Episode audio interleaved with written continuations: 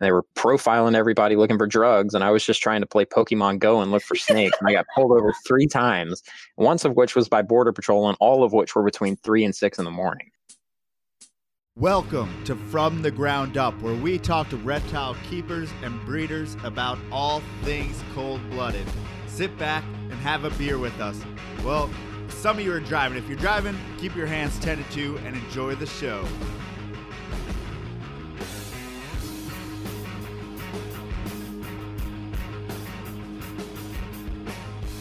Almost all clutches are ready, at least some from all clutches.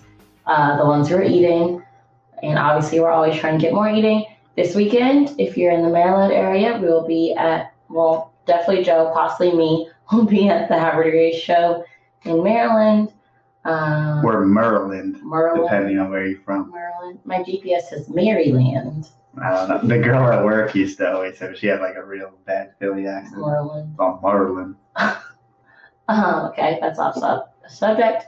What else? Have t-shirts as always, spring tails.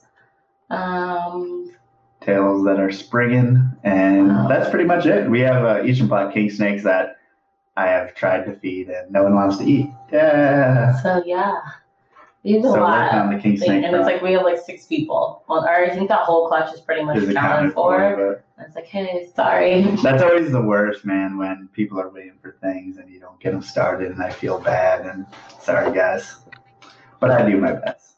But thank you all so much for being here. And today we have on a field herper, which will be a great. Which you know, I love this field herper stories. Yes, absolutely. And today we have Noah Fields. You may know him as I believe his handle is Noah underscore Fields on Instagram as well. If you can't remember that, that's pretty sad. NKF Herping on YouTube. And Noah, thank you so much for being here. Welcome to From the Ground Up podcast. How's it going, man? Pretty good. Thank you for having me. Glad to be here. I'm excited. Of course. So I don't know the whole backstory of how you ended up in like West Texas for the summer. So give us a little. You want to start with that? Yeah, yeah. Okay.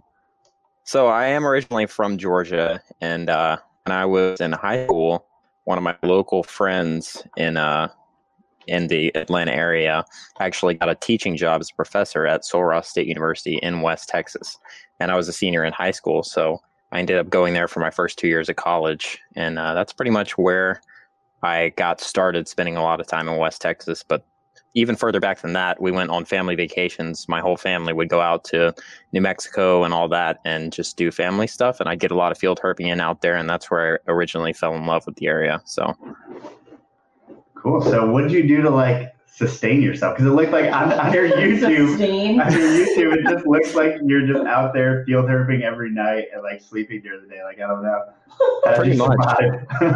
so, so I, at the time I was making money from YouTube. So I had a little bit of money from YouTube that I was living off of, and I had money that I'd saved up from my real job in Georgia that I was doing that pretty much for a year of saving up money. So I had fallback funds. Um, obviously, I still have to pay certain bills like my car bill and all that. So it really was challenging to plan that out so that I can't be out there for two months at a time.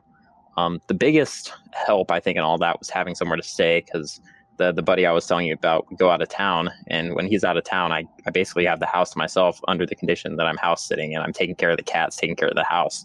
So that's how I was able to just kind of sleep all day in the air conditioning because a lot of people go to West Texas and they're out all night, and then you know when you're out, it's hard to be motivated to stay out all night when you, you know that you ha- you don't have somewhere to sleep all day because you get kicked out of the hotel at 11 or whatever. So that was the biggest help in having that is being able to sleep in the next day after staying out all night. Yeah, and that's just just to make that leap. I think. I mean, there's not many. I don't know anyone else. Are there other field herpers who like would go for a summer and go somewhere else and I, I don't think there's anyone out there right now, but I know it's it's I'm not the first person that's done that out there. Um, there are people that you know have built their lives around living in West Texas. They moved out there and you know they work in Alpine and all that. Um, actually the last summer I spent the majority of the summer in a tent.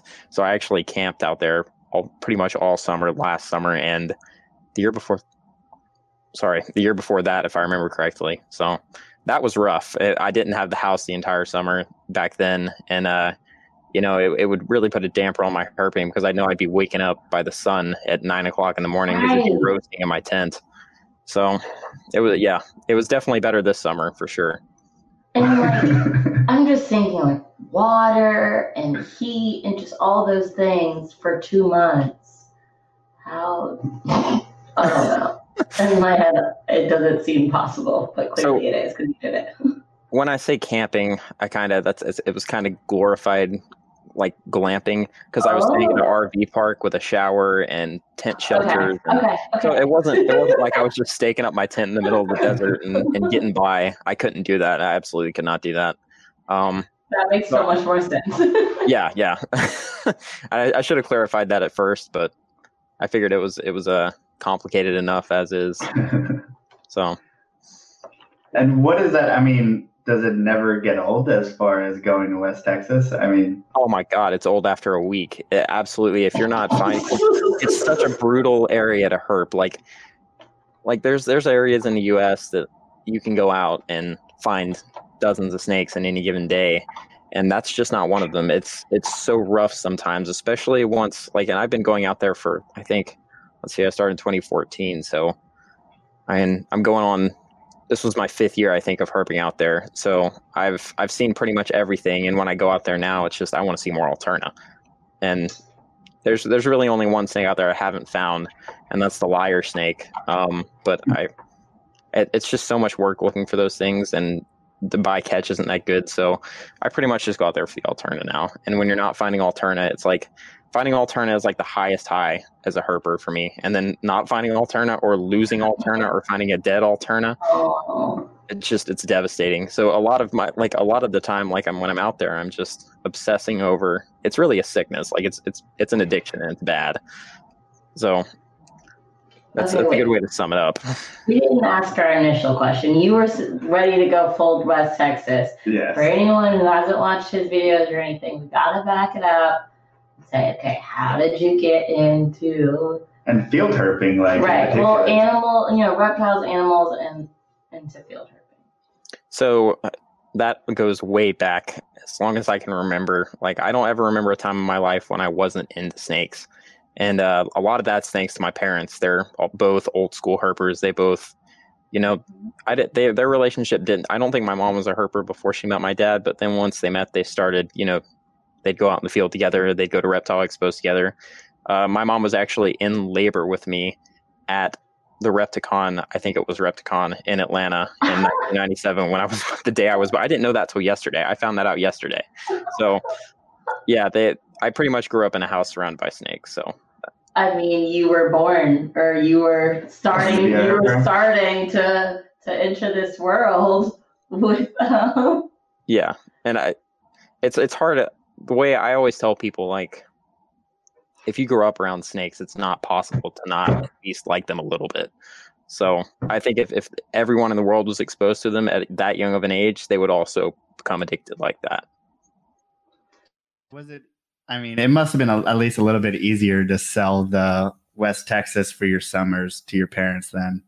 Oh yeah, they well, I got when I was in high school, like that's when I first started going out there, like on a road trip with my parents, and it was at first it was really hard to get like like like the logistics of it. Like it's expensive to take because I have three bro- two brothers. I'm the third. I'm the oldest, so I guess technically I'm the first, but I have three brothers, so they have all those mouths to feed. They have to take care of hotels and all that, and it, it can be expensive lugging your entire family across the country for you know I think our longest trip was almost two weeks that we went out there. Wow. And uh, the hardest part about that was like getting the logistics down, I think, and they took care of that. But um, we ended up actually taking some friends with us too. So it was not just we'd rent a like a rental van. Like we'd have this huge, I think uh, Chrysler Town and Country. I think is what we got here. That we had a bunch of people. With like Yeah. wood paneling and stuff. Not, not it wasn't an old Chrysler Town and Country, but it was like it was like the new ones, in they're. I mean, it's a big van, and God, it's it's the worst thing to herp and imaginable because you've got my parents in the front seat, and then all like me, my buddy Daniel, and my two brothers in the back seat, and the you have to push a button, and the door opens so slow. Like if you know, like when you're road cruising, you're like everyone's jumping out of the out the quick. car, but you can't do that when you're in a van where you have to wait. You push this button, and you sit there. Like, whenever you're ready, door and yeah, that was awful. But that was my first experience out there was going out there with my family and that was it was they wanted to go. It was just getting the logistics down that took a while i think. And uh once once that was done like they both love it out there. My dad loves it out there. My mom is obsessed. Like i'm like my house right now is covered in like my mom wants to move to texas now. It's basically Really? like, yeah she loves it out there. So What part of Georgia are y'all in? so we're in southwestern metro atlanta in a town called Newnan that's the suburb that i live Okay. in. that's where i grew up Gotcha. So I'm assuming not much herping. actually, going. really? It's, it's really it's my favorite place in the country to herp. Like I couldn't imagine myself living anywhere else, just because there's so much here that's unique and so much to be mm-hmm. discovered. Because it's not like West Texas where there's dozens of herpers out there every year that scour the place. It's like I'm the only person that's ever herped this area, and it's that to me is fun. Selfish question: Do you have Eastern Kings there? Oh yeah, that's Okay, that's my cool. favorite. That's my Georgia, local- they just get so much cooler looking, in my opinion. Yeah, and, and the ones we have here are actually intergrades with black king snakes, a little bit of an intergrade. So the ones like actually here on my property look more like eastern kings, but if you drive to the next county over, you can find solid black king snakes. So That's cool. Yeah, it's really cool. I feel like Noah is our first guest who's like second generation. You know, most people are like, "Oh, I was catching things and then I got into And it." my but, mom was like, "No snakes." right, right. room." Usually the parents are like, "Eh," or they'll just kind of go with it. But I think he's the first person who is like indoc indoctrinate. How do you say that word? That Sure. word, that one. like from the beginning. Uh, and I think that's cool that you grew up doing it. Yeah, it, absolutely. Like my like I have a lot of memories from my childhood, like playing video games with my brothers and tearing around, beating each other with lightsabers. But like my best memories from my childhood are like going on my first trips to certain areas with my dad and with my friends that I made. You know, because like my friends, like I had friends in high school and I had friends like in middle school, but my best friends growing up were my herper friends. So That's cra Like I don't even uh, when we were growing up. Yeah, you were just the weird one. You, know, Yeah. you didn't have. Who wanted to go perfect catch things? You're still the Yeah. weird one. and, and it was it was like that too. Like I was the weird one in in my own way. So, but at the end, the end of the day, I always knew that I had my herper friends to go hang out with on the weekend. So it was like, whatever. Didn't matter to get through the the school day, the school week. No, no. I was just I was like, oh my god, I need to get out of here. I need to go find snakes. It's April and I'm sitting in a classroom. Like that. That's my favorite thing about not being in high school anymore because. Like I- I'm not in school right now at all, but I'm planning on finishing my degree in college. And like when you're in college, you have such a you have so much more flexibility. Like you can go to class in the morning and then go snake hunt that afternoon. So right. Secret. You don't even have to go to class. Yeah. I don't want to. I don't want to leave a bad impression on any youth watching. I did That's way too worst much. thing about college is that you don't actually even have to, I go, have to to go to class. class. I can Yeah. imagine him in high school. Like most kids in high school, are like, oh, can I stay out till like two to go to this party? And I was like, can I stay out till two to like herp?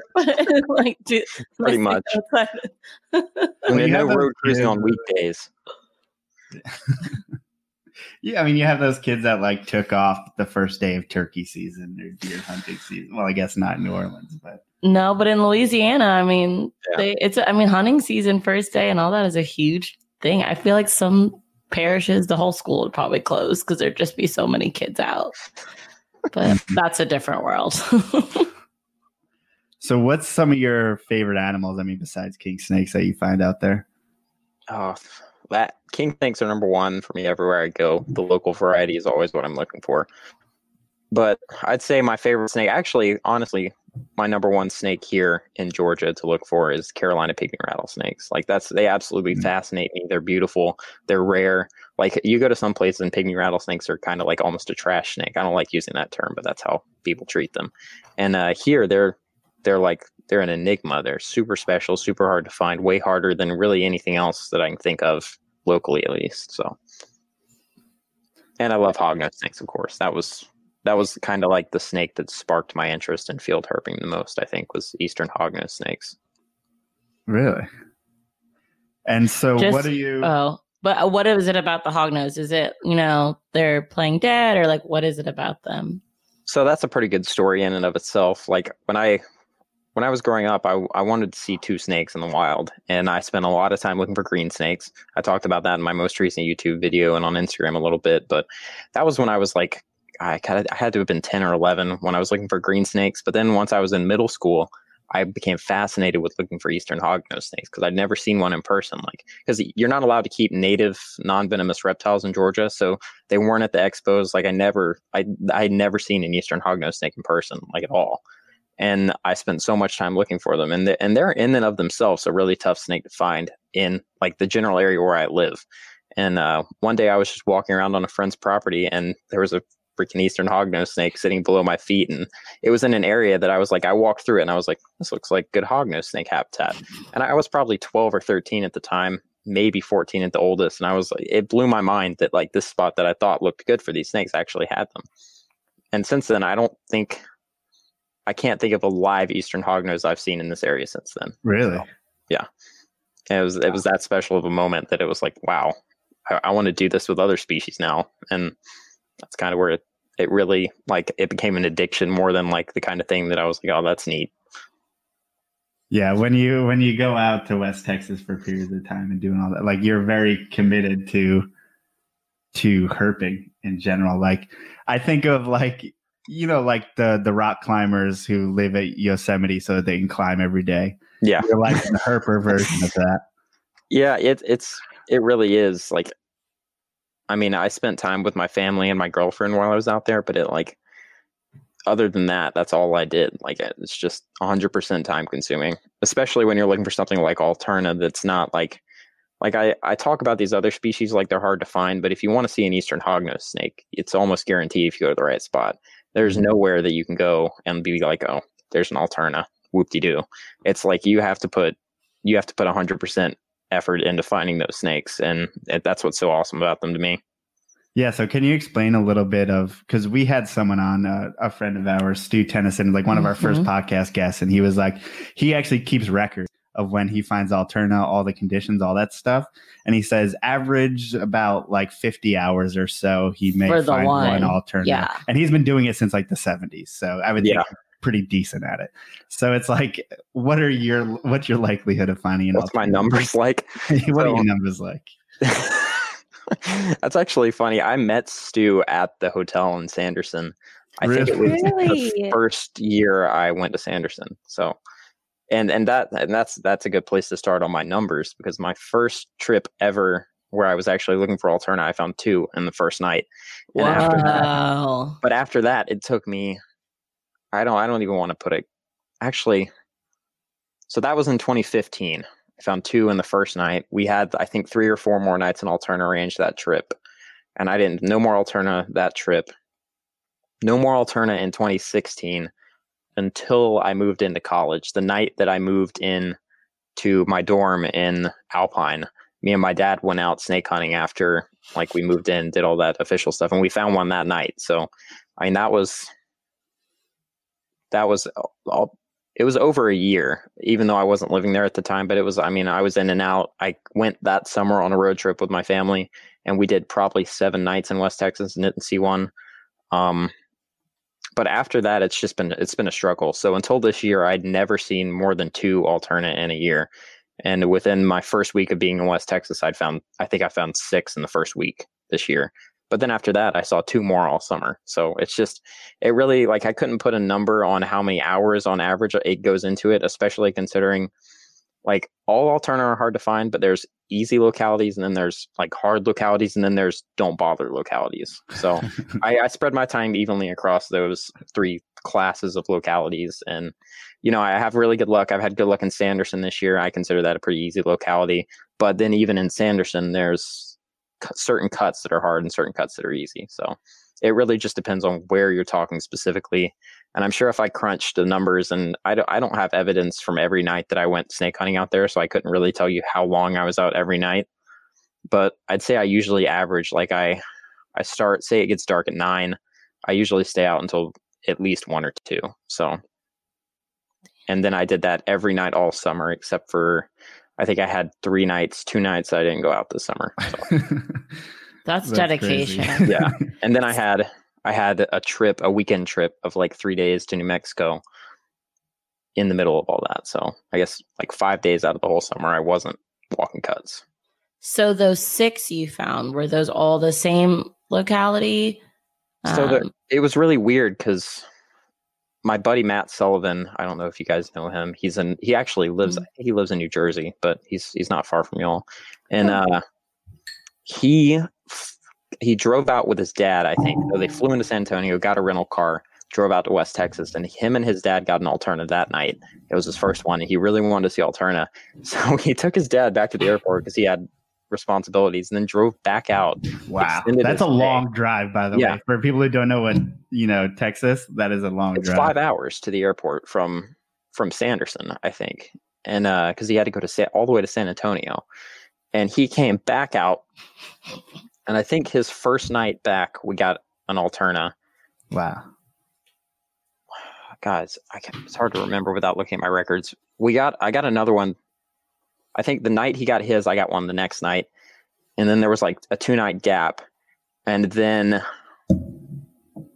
I got one with Matt the first night he was back. And then we got three the next night and then another one the next night. So is that five? I'm forgetting one. I, just, I was it like special condition? Like was the weather something? Yeah. Like you know, what do you think was the reason for that abundance in those couple of nights? And that's the thing that makes it so fascinating is there's no telling. Like it felt good. Like it. Don't get me wrong. It felt there's a very specific set of conditions you look for when you look for Alterna. You look for wet but not soaking. So you want it to have gotten plenty of rain recently, and you want it to wind people like wind. I don't know. It's probably because of the pressure drop that you get associated with with wind is like barometric pressure. There's a storm coming in, so you want a storm before, but not still wet. then you want a storm coming in, but not hitting yet, and you want somewhere between 70 and 80 degrees. And it every night of that the night we got three in one night was perfect. It felt perfect. There was there, you could see lightning in the distance. It had rained. It had actually hailed. There was like an inch of hail on the road the night before that happened, which wow. was crazy. And I guess that's probably like, and that's the thing about June. Like that was in early June.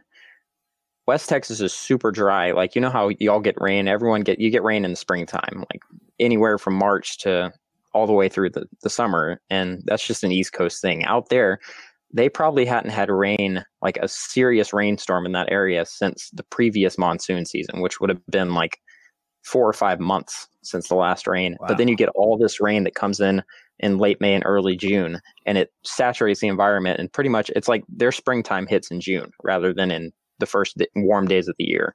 And that's that's the best analogy that I've thought of is in the in the desert, the springtime doesn't really start till the rain comes in the sense that we as East Coast people think of springtime. And is that, I mean, are you typically finding males that are cruising? So, yeah, a lot of times you'll find males. I, I think most people see way more males than they see females. I've got like a, a weird 50 50 ratio for mine. But um, the, the ratio that time, I think we got two female. So the night we got three, two of them were females. And then the next night we got another female. So it was weird. And that was in on the North Sanderson cuts, and we got so we got two females that one night, a male, and then the next night we got another female, which was really weird. And we hit that same cut several nights after, expecting because they'll follow the pheromones of the males or the, of the females. Mm. The males. So that's what you'd expect to see. You know, the opposite. But you never know. They're they're weird snakes. And are you are you visually sexing them, or are you popping them, or what are you doing? So gener- generally, um, you can visually sex them, but a lot of time Alterna aren't, as my buddy puts it, Alterna aren't well hung. So a lot of times you have to pop them. Um, and they're allowing you to pop them. These they're little guys, but they're yeah, still well, in the water. I mean, they're defense. They're not. Like... Oh no, they're still. Generally, when I find an Alterna, I catch it. It shits on me. It bites the shit out of me for like a minute straight, and then it never bites. See, again. but bites. the the one male we caught that night, I picked him up and he must and his you know he popped himself like, and gotcha. the other ones, one of them was a hatchling, so that was easy to pop, and there the, nothing came out female. And then uh, a lot of people actually probe Alterna, so I think a lot of those snakes did end up getting probed. I only kept two of those, so I, I have a pair of the ones that we caught that night, and uh, the other ones I think got probed by the people that kept them. So nice. And can you explain a little bit? Because I know Texas is a little weird about the laws and stuff about how you can hunt for Alterna out there.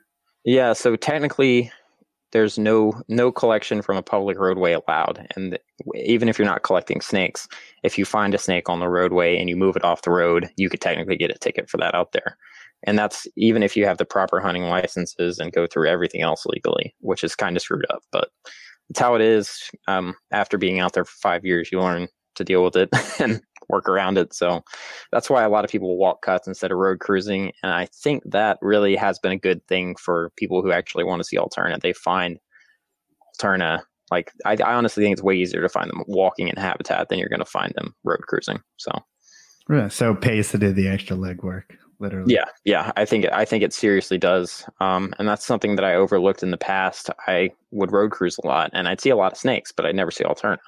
Mm-hmm. And I think that's part of why I had so much luck this year because I did so much more walking than I did road cruising. And is it that these animals are rare or are they just secretive? I don't think they're rare at all. I think they're actually an incredibly abundant snake, and and that shows on these certain nights where they're just everywhere. Like that that night that we found the three alterna, that was the most common snake we saw, and it's mm-hmm. not not to downplay how special that is to see three in a night, but it happens. Like, and especially back in the old days before before the big collection waves hit, like in I guess it was probably the 70s and early 80s when you know people first started really hitting the cuts hard.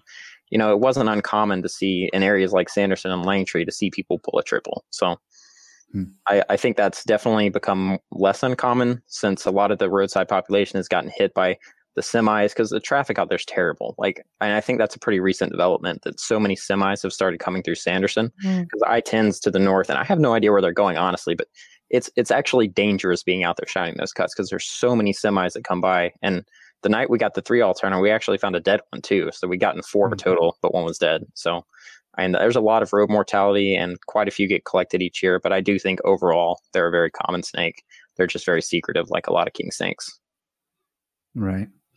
And okay, uh, I feel like Evan is gonna kill us through the uh, computer if we don't switch subjects. Why? Oh, he's going crazy about the alternative. But um, no, but what is he asking? Go for it. I don't even know what leps are. I believe it's a type of rattlesnake.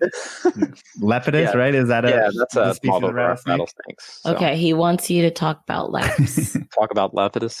So leps are they're definitely my my favorite of the venomous snakes we have out west, and I mean, not, and, and this is kind of just a, a, side effect of doing this for as long as I have and for as many hours as I have, but I've gotten kind of jaded on them because you see them like I, I probably broke 40, 40 Lepidus this year just looking wow. for Alterna.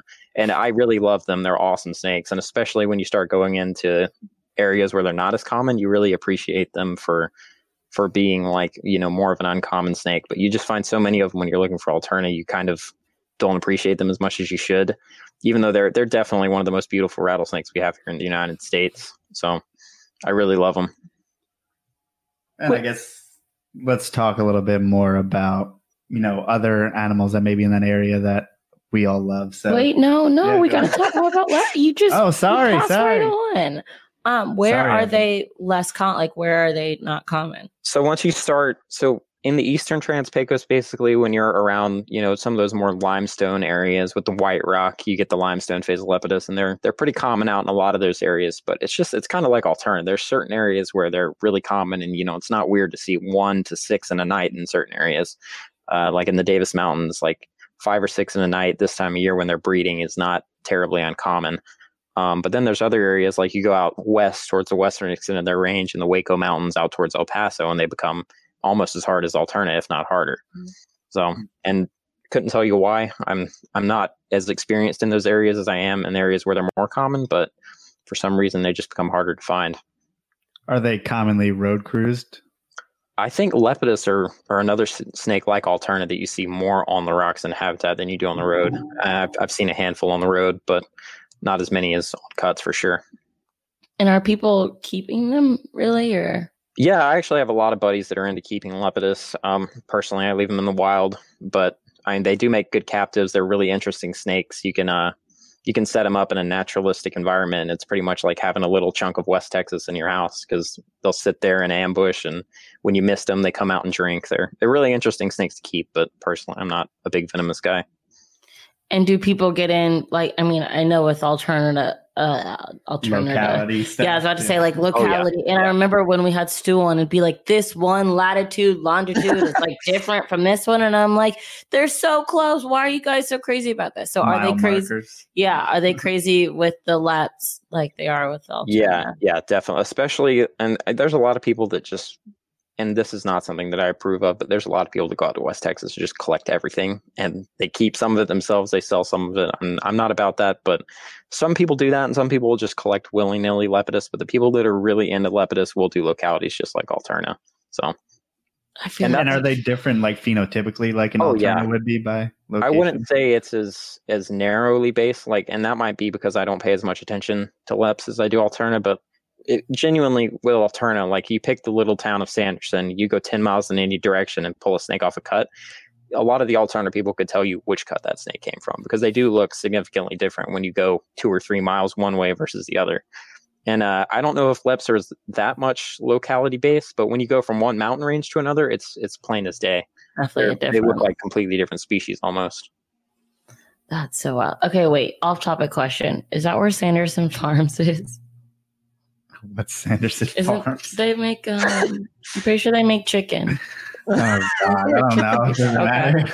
ADD moment. It's probably not a great place to have a chicken farm, but I don't know. it's the largest poultry producer in the United States, bigger than Tyson. Oh, wow. never mind. It's in Mississippi. It's yeah, it's pretty, pretty far the opposite of West Texas. Sorry, I just heard Sanderson. There's not a lot in Sanderson. There's a hotel and a you know a gas station. well, there's not a lot in oh, West Texas. Period. Yeah, so. yeah, that's accurate. so, but it's especially bad in Sanderson. It's it's one of the smaller towns that are even acknowledged as a town and not just like a municipality or whatever. So I wonder if they have a lot of people simply just coming there first. I mean, I would. They make, acknowledge snake. I would. Yeah, they, they, really do. It's a it's a significant part of the economy, especially you know back in the olden days. There's there's a guy there that's a herper that Roy Engeldorf, Stu's good buddy with him.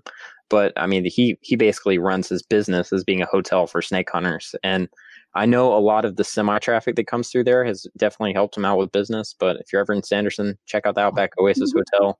Roy's a good guy. He'll he'll show you his snake collection mm-hmm. and give you like a five dollar discount for being a herper. So I would definitely cash in on all the people coming out there. I don't know. I'd be selling water on the side of the road. have you, have you uh, been over to Snake Days? I actually have not done a lot with Snake Days. It used to be in Sanderson, but this year they had it in Alpine, and uh, I was more like, "There's a bunch of herpers on the cuts I normally hunt. I don't want anything to do with this." and I went left and went other areas. Get out of here! Yeah, I, I got real grumpy. I was like, oh my god, because I literally I couldn't find any word herp during Snake Day. because there's so many people out there. But I did go to the one in Sanderson last year, and it was really cool to see so many herp, you know, like-minded people in the same area, and uh, especially out there where it's like seeing one person is kind of weird, but much less a bunch of herp. Which people. I'm sure it would be like your worst herping day with everyone with there. all those people. It's more yeah, and but the thing about West Texas is that it's, it's big and it's small at the same time. Like there's only so much surface area that's that you can actually access for snake hunting. Um, but there's a lot of places you can go that you know no one at Snake Days even knows about. So what's keeping parts of it from being accessible? It's private land, ranches. Uh, okay. uh, you know, you can't go on to the state parks and stuff and collect alternatives. So a lot of people don't bother. But since you're just trying to find, you know, you're trying to take yeah. video, you yeah, and a lot of times when I do go out into like I do a lot on the state park and I did a lot in the national park when I was helping a buddy out with research and I would, you know, I just go out and you know, get vouchers of everything I found. And I had some really great times out there on there's a lot of public land in West Texas. People don't know that. But I mean, if you go out there just wanting to like be in nature, it's a great area because you got there's just so much public land. There's the state park in Big Bend, there's the national park in Big Bend, you got Black Gap WMA, Davis Mountain State Park. There's just Wait, so much land. Say that again. What did you just say? Black Black Gap. It's a wildlife oh, management area. Oh, oh, I thought you said something. It's a really cool different. locality.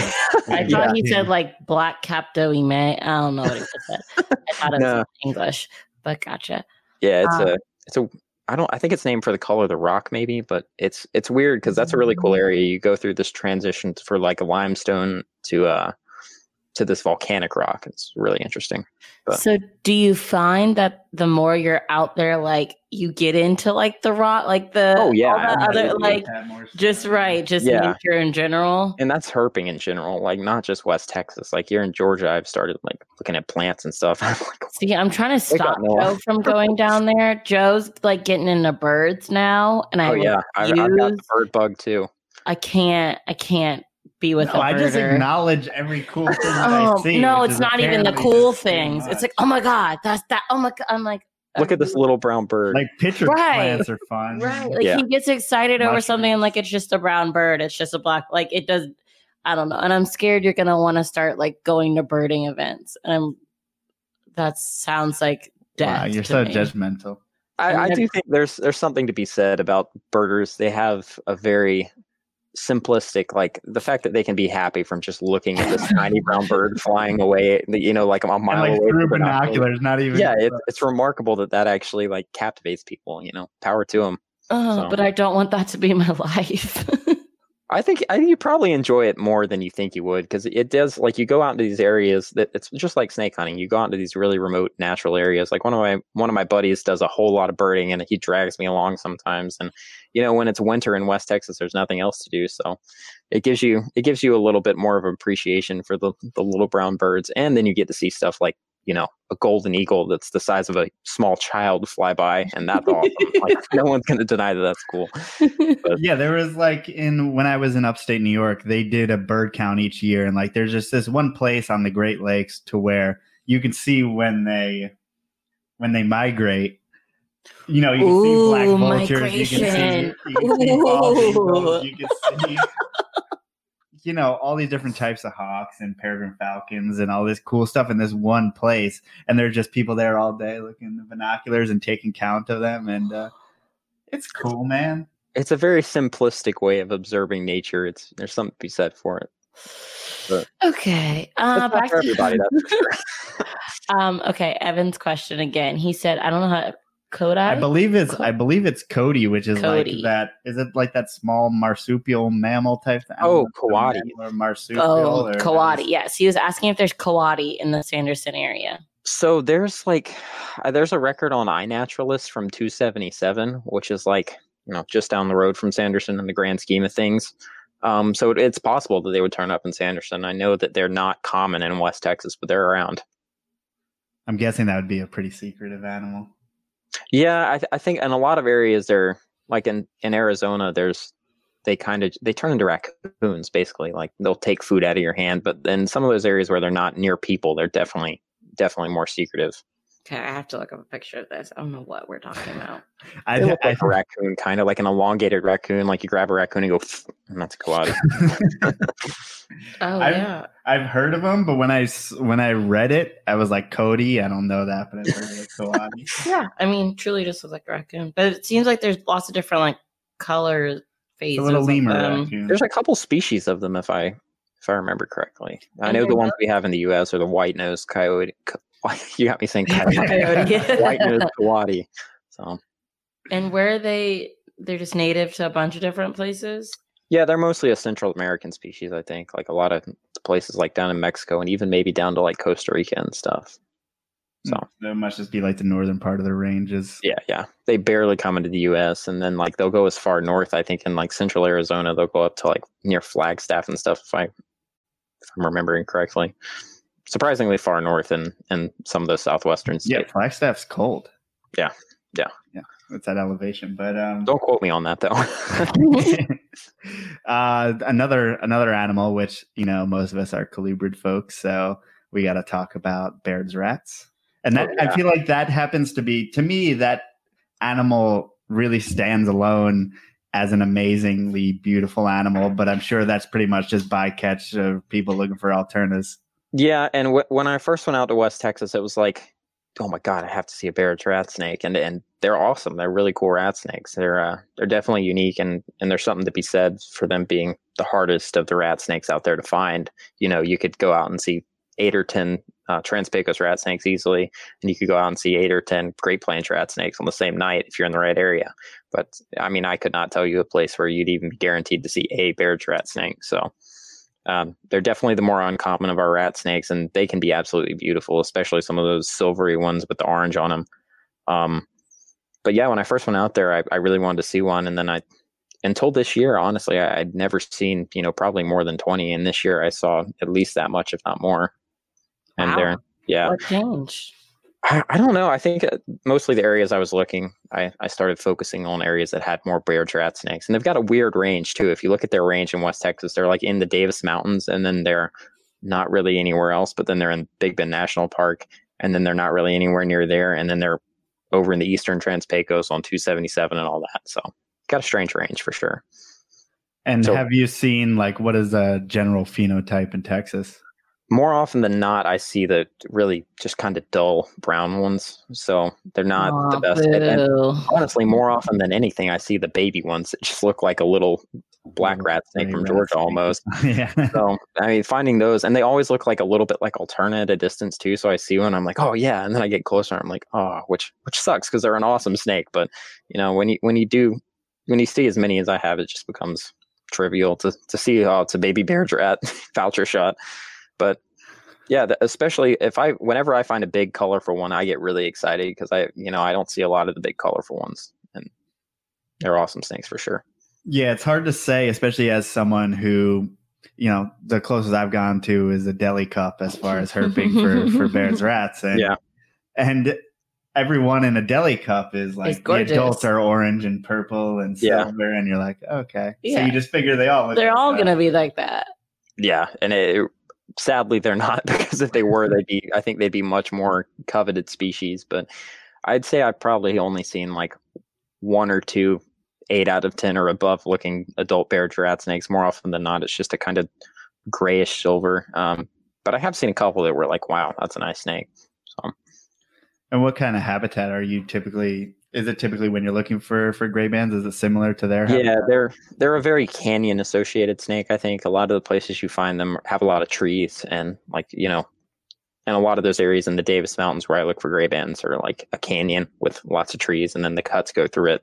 And uh, those cuts i think are in the same area that you alternate like that transition between the the canyon wall and the actual canyon bottom so and that's kind of I definitely I think Baird's rat snakes are more associated with trees than a lot of our other species in West Texas. Hmm. I mean, so I mean, all those rat snakes have to be pretty adept at like climbing through the the cuts and whatnot, or yeah, and that a lot, of, and it's really interesting. That's one of the things that really fascinates me in West Texas is like how much some of these snakes climb, and and how much like you'd expect some of them to that you don't ever see them off the ground. It's really interesting. Because like I don't I don't expect like a heavy bodied rattlesnake to be going through the rocks, but it seems like they do just fine. Yeah, yeah. I mean we we'll see, you know, adult rocks, western diamondbacks just cruising along like up a vertical rock face sometimes. It's like, what are you doing? but I mean, I think a lot of times uh, some of those rock cuts are a little bit steeper than what they're used to, but they're there and they have to either go over or around, so they just will go over them. I don't think it's much of like a preference. They don't like to hang out on the rock faces like things like Lepidus do. But and how often are you seeing things like like potential prey? I mean, uh, I mean mammals or lizards. I don't think a lot of that gets captured on my YouTube because when you're when you're walking rock cuts, it's like, oh my God, you're just staring at a rock for hours on end. So I don't film a lot of the small stuff, but you do see like you'll see a lizard every three or four yards sometimes when you're on a cut that has a lot of like sleeping baby lizards and then you know mice are going left and right almost constantly in some areas too so there's definitely an abundance of food and if you go out into some of the areas that just have like a denser snake population in general like the grasslands where there's you know you could see 100 snakes in a night if you hit it right there's absolutely you cannot not run over on accident like some sort of rodent like a rabbit or a rat or something on those roads like there's just so much density of mammals it's crazy like it's completely understandable why there's so many rattlesnakes there once you see that type of like mammal activity. Right. Lots of food. Yeah, and it's just crazy how many species are in that particular area and like they're all amazing. But obviously Trans Pecos is something that you, the um, Trans-Pecos rat snakes you mentioned before. So um, are you seeing a similar situation or those in a particular area? Those guys are really they're a really strange snake. They have like there's one area down there that you can see and it's basically like it's a it's a very large area but basically if you're in the southern big bend region they're real common there and they're not as much of like a rock associated snake as a lot of people think they are like when i went out there i was expecting to see them all over the cuts and you don't really see as many of them on the cuts as you think you see a lot of them cruising through this kind of like flat desert environment that uh that like exist along the Rio Grande down there, and it's just it's a really hostile looking habitat for a snake, but they're there, and you don't see them. Like I said, they're not as much of a cut associated snake as a lot of people think. And are they pretty plentiful in the area? Yeah, if you're in an area that has them, and for the most part they're really common, but there are certain areas that they're like they're a rare, straight up rare snake, and it's weird because you know, I mean, Baird's rat snakes range all the way up into central New Mexico almost, but not a lot of people are not Baird's Trans-Pecos. Not a lot of people know that because they're not very common that way.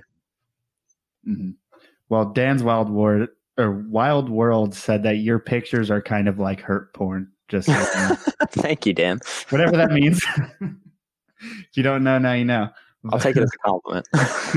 I'm sure. I mean, especially for people who probably will never go to West Texas in their life. I think sometimes West Texas, Texas, West Texas, West Texas, West Texas. It might as well be like the moon. I, I mean, it's just it's like, not like the most convenient place to go. Yeah, yeah absolutely. Even though it's like huge and goes on forever, it's like unless you have a reason to go there, you're not really, you know, you're not just going, oh, let's wake to, up yeah. and go to West Texas today. And unless and so, you like gas station burritos or Alterna, I would highly recommend not going exactly. there. There's not a lot to see. But and so I you mean, give some life to it. I mean, I have very uh I have a lot of views about it, but I've only been to like you know, a couple places. But just when he was in Abilene, that was rough. Which isn't even real. That's not even right. That's not even deep West West Texas. No, Abilene, that's yeah, that's that's civilization when you, when you but it was, it to, the ride from Dallas to Abilene. It's like, oh God, where'd everything go? right? Where it truly like where is everything? But it gets nicer like, like if you go. Nah, but then you go towards like El Paso, and it's just like ah. Yeah, there's a three hour stretch of nothing between Alpine and El Paso. It's it's unbelievable. And it's really like it's it's awesome how much nothing there is in some places. And then once you need McDonald's or like when you need like a fast food or something, you're like, wait a second, or you need gasoline. There's oh. you know, you're paying over three dollars a gallon or you're running out of gas. So it's it's just it's the land of inconveniences and Alterna. That's what there is to say about it. So, so during the summer when you were staying at your friend's house, like how far out were you driving each night? It's it depends on. I'd follow the weather more often than not, but if you're staying in Alpine, there's actually a surprising amount of like you know conveniences there. You can get gas and food for a reasonable price, but and you can also go to a rock cut that's you know less than three miles outside of town. Mm. So you know on nights where I felt like going close or I was a little tight on money, I just you know, drive out to the close rock cuts. And uh, honestly, that's one of my favorite areas to herp because the, Alterna there are a pain in the ass to find. Like it's it's like nothing I've ever seen because I've done one of my favorite Alterna. Actually, my favorite snake of any species I've ever caught came from one of those rock cuts. That's you know less than ten miles from Alpine. But I've since I found that snake, I've logged another thirty nights of herping. Mm. I, actually, I think when I left, I was at thirty five nights that I've hit that same rock cut and this is you know dark till after midnight, and I haven't seen another one. So it's it's you don't have to go far to find snakes um, if you're trying to save money. But you know, if you're trying to go find a snake in a certain area, sometimes you would have to because if you're driving from one part of West Texas to the other, that's a five hour drive. So, yeah, so I mean, how how far could you drive in one night? As far as what's the what's the furthest herping spot and the most far out herping spot you've got so, in West Texas? If you're base camping in Alpine and and you're trying to go, you're just you're feeling adventurous and want to go really far, you could go to 277, which is basically halfway to San Antonio, or you can go the other direction to the Hueco Mountains, which is almost to El Paso. So I mean, that's and that's Alpine is very centrally located town. That's why it's nice to stay there because it's it's kind of smack in the middle of West Texas. You can hit anywhere from there. But then if you, you know, want to go to any of these other places that aren't relatively near the Davis Mountains or Sanderson, you're you're looking at a three hour drive one way. Damn. Okay, yeah. I had to look it up. I did not realize like how close to. Uh, no, you're in Mexico. You're pretty much in Mexico. oh, yeah. Uh, the, yeah. the, town of Sanderson is like I think it's like 15 miles to Mexico from Sanderson if you just go straight south. And then Langtry, you can actually see the river in some places, and Lajitas and Terlingua too are, are right on the river. They call the river road the river road because it drives along the river, the Rio Grande, and you could throw a stone into Mexico from there.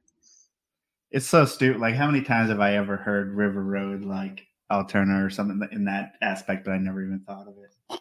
Like, oh yeah, it's probably right like near the Rio Grande. It is. So right there. are there? So are, are you going like, to Mexico? Sorry, I'm asking. Yeah. Do well, you go to Mexico? The same thing. Like, well, no, you're probably not allowed. Like, what are what's the security like, or do people pass? He can you? go there. so I've they been to Mexico here. That's true. Oh my god. But, yeah, yeah. The, the border security, like if you're going to Mexico, it's it's lax, but it's the other way around. Like when you're coming back coming to the US back. Mexico, that's when you get scrutinized. It's like but I do have to, if you're driving to the River Road from Alpine, you have to go through border security that's like 30 miles north of the border. And that's like a lot of people have a big problem with that because it's like you're going through the basically the border, like the border checkpoint, but you're in, still in America. America. Yeah. Hmm. And uh, it really is quite annoying that you can, you know, have your car forcibly searched when you're not doing anything besides driving around in the United States. right. Yeah, and it, and that and really the immigration and drug trafficking in West Texas is not it's not a big deal like it is in other parts of the border country. It's I the, feel like that wouldn't be a very easy place to walk. It's not. yeah, yeah, that, that like talk about harsh. Yeah, it's suicide if you try to cross in the remote areas. Like no one does that. There's a, a lot of the crossing that happens in West Texas happens through the checkpoints, from what I understand. Which is you know it mm. makes sense because people couldn't just walk through the desert with drugs on their back in that area. It's not feasible. Right. You'd stick out like a sore thumb. You'd probably pass out. like, yeah, you know, die. like 100%. Yeah, the scale. Those drugs are not going to keep you alive through uh, all that stuff. Yeah. So have you gone herping in Mexico? Yeah, I went on a little like weekend expedition and we went to this area right across the border trying to find like municipality records. You know, it's basically like the equivalent of county record in the United States. And we went over there and did that. Uh, and he, my my professor leads a lot of journeys over there for that same type of deal. And uh, yeah, it's pretty safe, awesome area. It's it's very similar to what you see on this side of the border. Like it's not like you wouldn't go over there from West Texas and be like, "Whoa, I'm in Mexico." If someone didn't tell you, Same which I think there's a lot of more desert and mountains. Yeah, desert, mountains, canyons. Interesting. It's just something that like herpers in general, when we're talking about like collecting, like Mexico has supposedly been a very hard place to get permits to bring. Yeah, it's it's. I don't know how anyone legally gets snakes from Mexico. Like that's that's beyond my scope of understanding. Um, I know with the university, we were trying to get specimens, like DOR specimens, back across the border. And as far as I know, those snakes are still in a jar in some some old lady's house in Mexico right now. So, wait, you can't even take dead snakes? Like what? That's smuggling.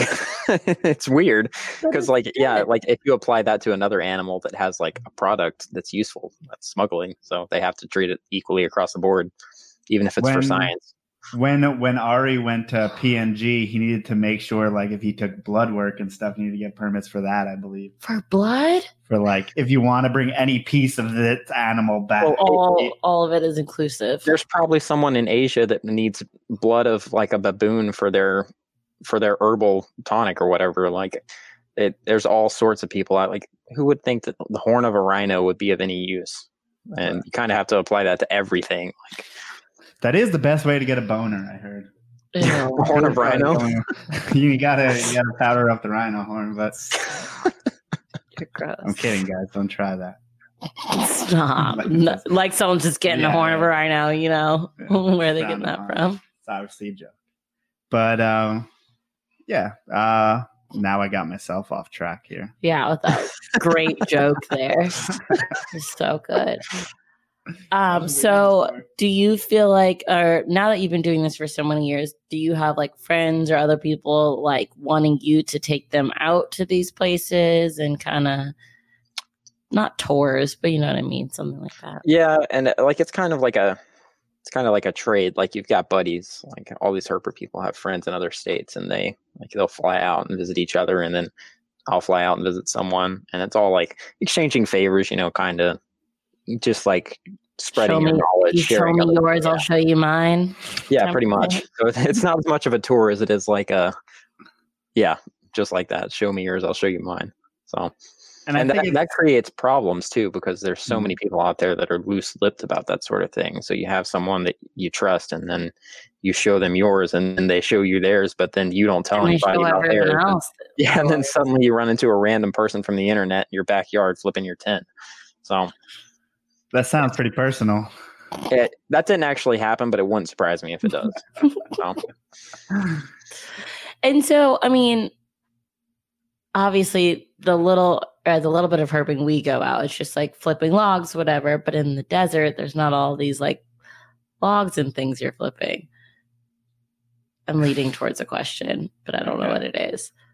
Like, what are you? It's gonna dump. Like, what are you looking under? I guess. okay, so I get what you're saying, and that's like it. It's it's a complete other world than East Coast herping. Like if you're turning over garbage looking for snakes out there, you're hardly going to find anything. It's so dry. I think a lot of what makes flipping stuff out here good is that there's that moisture seal, hmm and a lot of snakes will use that for shedding and and stuff like that. And out there, there's not as much of a moisture seal, and there's no springtime, and there's no there's not really a fall. Like it's like I think a lot of the factors that make actually turning stuff over and finding snakes out there kind of redundant. So Mm. uh, a lot of the stuff that you're you're looking for is on the surface already, and like we talked about, rock cut shining and road cruising worked very well, and that's about all you can do. it's like anything else is kind of a waste of time. And it seems like Unless you're- everything else is immovable. So I mean, you don't have Yeah. an option to. You're not flipping move these around. huge.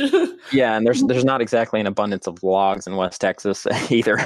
so it kind of depends on where you are. There are certain areas that that I've it's piqued my interest. Like, hmm, I wonder if that would work here. But So then when you come back and you do like Georgia herping and stuff, is it like easy to you now since honestly, or no, just different? it's harder and like Oh. everything about West Texas. When I say it's hard to herp, it's hard to herp if you're looking for alterna. If you're not looking for alterna, you're going to have a grand old time, and that's like that's the distinction. Like if you come back to Georgia and you're looking for, it'd be harder to find any snake in Georgia, like anything at all, than it would be to go out into West Texas and find a snake. I think because all you have to do is drive, you know, five miles through the grasslands and you'll see three rattlesnakes.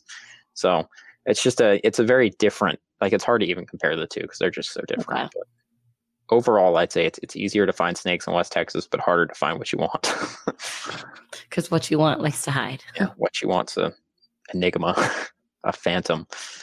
Is there any like close second to the Alterna out there? Yeah, I, I'd say like honestly, like I every time I see a rock rattlesnake, it gets me excited. Like if I go out and find a rock rattlesnake, I'm not mad that I didn't find an alterna. Same deal with milk snakes. Uh, we have really beautiful milk snakes in West Texas. Uh, the Trans-Pecos black-headed snake, which is basically like a displaced Australian elapid. And uh, I'll look that one up. let me see. That's pretty much like the big four right there. So, like when I go out, I'm looking for alterna, Trans-Pecos black-headed snakes, milk snakes, and rock rattlesnakes. Sweet. Do you get Eh, sorry, there- it doesn't do it for me.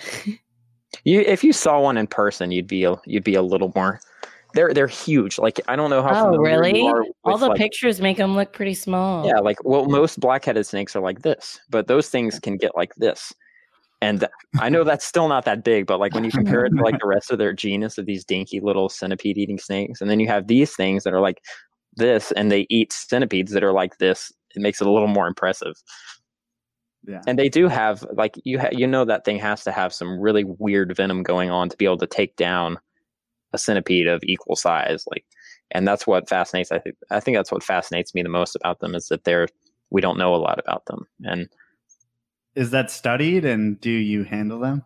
no, they're not like uh, we don't know anything about the toxicity of their venom. And I've been bit by several and nothing's happened. But you know, you can get bit by several coral snakes and nothing will happen. Then the next time you get bit, you'll drop dead. So it's a I think it could be a very a very similar thing there with and, and that applies to a lot of our more misunderstood rear fanged slash non-venomous colubrids that that irritate people but don't actually prove to be you know deadly or haven't yet proven to be deadly. And you never know like with stuff like that. It wasn't very long ago that people thought boomslangs were harmless so I think I think all of a sudden we think rear fang and then like as long as it's not a boomslang, it's probably harmless. It's a bee Yeah. sting or something. Yeah. But I don't know if that's necessarily the case. Yeah, especially with some of these snakes that you know, hardly anyone's seen. So right. right. I was just looking up. I wouldn't expect their bellies to be white. It says it's an all white belly. Hmm. I wasn't expecting that. Yeah, they do have. Yeah, I guess, and a lot of the actually their relative snakes have like vibrant colored like pink bellies, and that's like a lot of people like flip them over and they're like, "Whoa, that's pretty cool." So, okay. Yeah, but that's something like I feel like we need a we need a new family of snakes. They shouldn't be colubrid. All the rear fang stuff, the hog nose, the weird stuff. No, hog nose are different. They else. should not be grouped. With. They're just different. Yeah, there's so many t- times like, and that's what taxonomy is so stupid and like, because honestly, like all it really took for for that to be fact is someone with a PhD said the same thing. Saying it, right? Yeah, it really is. Taxonomy is a that's a deep source subject. and you said obviously you have like a pair of Alterna, so you keep a certain amount of snakes. Yeah, I, I keep mostly colubrid, mostly king snakes, and mostly Alterna. So pretty much, I don't have the means to have a large collection. So mostly small scale Alterna that I plan to breed in the future and that's about it. And how is that getting wild caught uh, animals going? It's not hard. Uh, I had I've lost snakes to parasites. That's probably the worst part about it. And uh, you know, sometimes you'll get an Alterna that doesn't eat anything but one species of lizard from West Texas. that sucks. But uh, I'd say of, of most of like the snakes that I've I've got, they all are pretty much problem free. Are you starting? Can you start them right on uh, right on mice? Or yeah, actually. So the the Alterna that I have right now, uh, all of them except for one started my straight out of the wild. Complicated when you have hatchlings. So like if you're breeding oh. Alterna, I wouldn't expect that to be the case. But um, you know, the first Alterna I ever collected was like it won't eat anything but lizards. So I was hesitant to keep any more after that. And then I found another one and pretty much ate mice straight out of the wild. I was like, oh, maybe they're not all like that. So I think I, I read it. I think it was maybe Bill Love's book uh, about snake hunters in West Texas, and they would what they would do is they would find you know a group of Alternas, but they would have mice on them, and they would throw mice in there. Whatever Alterna which are mice, survival of the fittest. The other ones they let go. So. Yeah, and that's that's a pretty good pretty good strategy. like if if I ever caught another lizard eater and I knew it was a lizard eater, I would I would let it go because it's it's just not a it's not a sustainable thing to have. But I mean, since I've got one that eats lizards, I I'd say try to limit yourself to the ones that eat lizards, because um, that obviously presents some issues. That kind of leads to my next question: What are you looking for in the ones that you decide to keep? Um, mostly, mostly if I find a pair, like if I find a pair that I'm like, oh, I could breed these, I'm like, hell yeah, like that's, you know, you know, I can breed these and then produce produce hatchlings. So that's that's been a lot of the ones that I've found that have been pairs. Like I guess that hasn't happened but twice. But when I have a pair, I'm like, yeah, I'm, I'm going to keep that. And otherwise, it's going to have to be something that is, comes from a place that I'm like, I I want to see one from here, and I'd like to keep these and breed them. So it's specific localities mostly and a lot of a lot of a lot of weight gets put on whether you're going to collect something or not because it's not like you're buying it in an expo you're like taking it from the wild. And a lot of times like you have to consider that. So i think it's something that shouldn't be taken lightly. Are the christmas mountains one that stu would talk about or am i making that up? Well yeah but remember we almost got that beard eye uh, pair from the christmas mountains? That's what i thought yeah. Yeah. So, and that's in west texas. Yes. yes. Have you been there yeah that's a uh, a sore subject. oh, the Christmas mountains. Christmas mountains, actually. No, I thought the Christmas. Well, know. but Stu talked about the Christmas mountains. Or Stu probably talked about the Christmas mountains because that's one of the most infamous Alterna localities. Like it, it'll kick your ass for ten years, and then you'll find three in a night there. It's like one of those places that doesn't make any sense, oh. and it's just it's it's it's a brutal place to herp. So it really wouldn't surprise me if Stu just was because of like the grade or like no, what? it's just there's nothing there. Like it's like the Alterna there are notoriously hard to find and notoriously beautiful. Like that's where the black and the orange Halloween Alterna that everyone loses their mind come mm-hmm. out. Like you can find one of those in the wild there, and that's like it's probably I'd say it's tied for my first place favorite locality. But you know I've only put in God knows how many hours of my life looking there and haven't seen anything cooler than a gecko. So Okay. But you'll never stop, right? No, I will never. I won't stop until I have two of them. So, but it's that place where like you don't even get cool animals by accident. You just get nothing, or you. Yeah, like it's the bycatch is pretty. I don't think I've shined any snakes on the cuts there besides night snakes. And I mean, night snakes are awesome, but they're they're everywhere. So it's and if you cruise that area, like you'll see subocs, you'll see you know Trans-Pecos rat snakes, but there's lyre snakes there, and that's like you know I haven't seen a lyre. It's my last species to see in West Texas, so I that's one of my favorite places to hunt. But also, it's like oh, I'm going to the Christmases tonight. Don't make me. I want to go back to bed because it's just it's so brutal. It's an Your awesome area, but expectations are just very low. Yeah, and and the other thing about the Christmases is you could find an Alterna there that doesn't really look that spectacular. So you could mm-hmm. you could find like this solid black and orange one 10 out of 10 that you love and then you could pair it up with one that's like eh. and uh, that's kind of sucks too because if, if you're trying to breed and you find a snake that you don't really like it's like oh you're gonna let this thing go and start over again and that's just like the worst feeling but i mean you could always throw some nice f1s from a, an ugly dad or something so you never know but that's and the kind of thing that i have nightmares about are you trying to like get the particular phenotype that's known for that area? Yeah, generally like when I I want an exceptional individual if I'm going to collect it, but also you know, it's it's the kind of thing I want a unique one too. I don't want the same Christmas Mountains Alterna that everyone else has. So it's it's kind of a it's a really there's a very fine set of qualifications, and I'm I'm stoked to find any Alterna. But if we're talking about something that I actually want to keep and maybe try to breed in the future, it's it's gotta it's gotta be a little special in one way or another. And are you someone to where, I mean, will you keep the line going, or do you always want like new wild caught individuals eventually to? No, like if I find a pair of Christmases, I'm not gonna go back out and try to find a different pair. Like it's probably, and I'll go back out and look for them, but I'm probably not gonna try to have like a you know a breeding colony of Christmas hounds alterna. Like if I find a pair, I'll be happy with that. Yeah you have any that are good to go yet? I mean, are you? Yeah, I, sh- I should have nine mile North Sanderson babies next or this spring. So nice. uh, the, the girl that I have right now, I, I caught her and she was gravid. And this, this is really weird. She was gravid and didn't lay her eggs until a week and a half ago. But she laid peanut shaped eggs that have since turned out to be duds. So oh. Yeah, it's it's a weird. I'm probably I might give her a year off before I try again and just let her put some more weight on her. But it's really weird that a snake is laying, especially an alterna, is laying eggs in mid August. So it's an interesting ecological thing and like a for breeders that are interested in breeding alterna to consider. How many eggs did she pop out, even if they were weird? Uh, I think it was it was four. So she had four, and that's a that's a good size clutch for a snake that's only you know two two feet long. It's probably your first breeding year. So yeah, as I was wondering, you know, I guess I, I'm I'm guessing it would be pretty hard for an animal out there to double clutch in a year. Yeah, there's there's no way she was double clutching, especially considering like there's a buddy of mine that did telemetry on Alterna and the snakes that he was watching didn't move from the place that they hibernated until freaking June. So like these mm. snakes literally aren't Whoa. moving. Like, they're not and that's not necessarily across the board, but I think it's a pretty valid hypothesis that these snakes aren't budging from their hibernaculum until it rains. Um, I feel like that's so rare. It, yeah, and it's crazy that a snake can do that. Like it, it shows you how hardy they are. Like people think Alterna are these fragile snakes, but I really think they're they're quite tough. That that you know they can persist in this environment. So it's a fascinating thing to think about. Like if these snakes are really genuinely going into hibernation, and you know, and maybe even as late as December. People find Alterna that wow. late in the year sometimes, and you know, dead ones on the road. So, you know, that's a bit easier to find than a live one, but they move well into the year and probably will move in the wintertime if the appropriate conditions arise. And that is absolutely fascinating to me.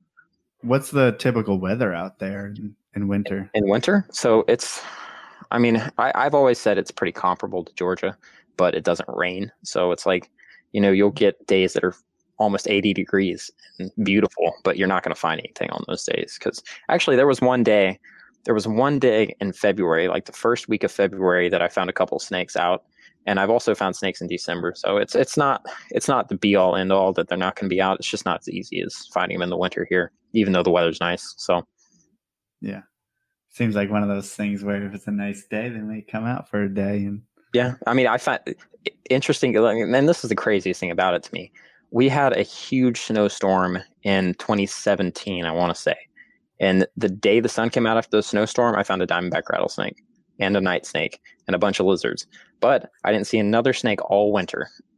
Like, oh, because there's moisture there. It's a completely moisture dependent process out there. Whereas out here, it's like, it's just got to be sunny and warm and you'll have winter activity in snakes. So it's like, I almost like wonder how much they drink at all. Like, yeah. how do they get water at all? And that's why, like, I, I don't think putting a water bowl in with your Alterna is necessarily like if you're trying to emulate their natural environment. I think that's going to freak them out because they're going to be like, I, I think they're the kind of snake that like maybe misting them would be a more appropriate way of watering them. Like it's a really interesting thing because if you're trying to emulate the the native environment, which is something that I'm interested in doing, it's like you have to take into consideration that like you know how often do these snakes really drink in the wild? But at the same time, sometimes a snake in the wild could die from not getting rain in time. So you never know.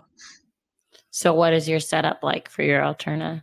So I'm currently in the process of setting up naturalistic uh, tanks for them, which is not something that a lot of people are doing with Alterna. Um, so it's kind of scary because it's like I, I could screw up and lose these snakes that you know I put 30 nights into finding.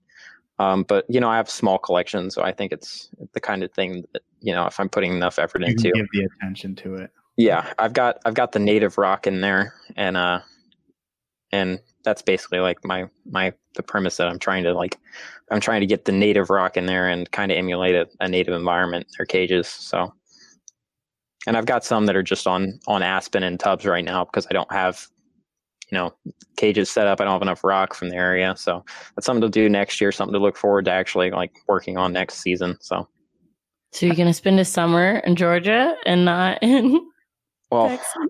No, I, I plan to go back to West Texas next year, but you know, it's never certain. It's the kind of thing that requires a lot of planning and a lot of fortune. Like you gotta you gotta be fortunate to have like the time and the money to do something like that. And I'm not gonna say that I will by then because there's no guarantee. So like I was lucky to be able to do it. Save up that West Texas money. Yeah, it's it's a it's a it's a thing that like it really like it, something could happen and I could have to spend an extra 300 bucks and it could screw over my my plans to do something like that. So, right. But I mean, it's so great that you. I mean, obviously, there's going to be no other time where you're able to do something like yeah, that. Yeah, it's and that's how I look at it. Like, if I'm if I have a family one day and I have a kid, like I can't just pack up and go to West Texas. So it's the kind of thing you got to do while you're, you know, 22 and trying to figure things out. So do it while you can. Absolutely. Uh, little subject change a little bit, but do your views about collecting Alterna out of the wild? Do you feel that way about other snakes out of the wild? Is it specific to different ones? Yeah, I really do think that like when if you're ever collecting something out of the wild, it's something that's, that shouldn't be taken lightly. And a lot there's a lot of things like if, if someone were to and I, I I have friends that disagree with collecting Alterna and I'm like, okay, that's fine. Like it's okay to disagree about it. And I think I understand where they're coming from. And personally, I don't I don't like it when people collect a million Alterna because it's like you don't need you don't need six from that same locality. But when it comes to other species, I think I'm a little stricter because especially in the East Coast where in West Texas, it's a small region, but it's a huge region. You have to think of it like that. Like there's so much land out there that collecting vast. Alterna is not oh untouched. Yeah, untouched yeah, and like, vast. It's not go- like people are never going to to decimate the Alterna population by collecting them. But if you come to Georgia and you collect eastern king snakes from, you know, the small areas that they can actually occupy in urban Atlanta, then you could wipe out the entire population. Like if someone came out here and started collecting eastern king snakes from my spots, I'd be pissed about it because it's a very different thing. It's apples to oranges. You gotta like it, I think you have to if you're collecting different species, you have to think intensely about the effects of what collecting that species is going to do. And I think like basically, if you're in an area that has a lot of habitat and it's not likely to change in the future and you're doing it sparingly, then it's okay. But if you're doing it in an area where you're not supposed to be collecting in the first place or it's a species that's it's it's rare, like it's actually truly rare and it's not just secretive, or it's something that you know is coming from an area that's very small, like that like that's its only place, it's its only stronghold in this general area. You shouldn't collect from there because you could wipe out the population if you take a female, like for instance, like you could collapse the entire breeding population by taking a, a single female. Yeah, it's just I don't know. I hope, uh, luckily, our hobby as reptile keepers has progressed to the point where there's not really any reason to collect uh, at least yeah. native species for yeah. the most part. I mean, whoever yeah. does that, man, like, there's just no re- you can get an Eastern king snake for 25 bucks at a reptile yeah. Shop. And that's like it's it's the kind of thing that it's a very specific like there's a very specific reason set of reasons for you to be collecting something. And if you're looking for something, yeah, like you said, just a generic looking Eastern king snake, there's no reason to collect one yourself.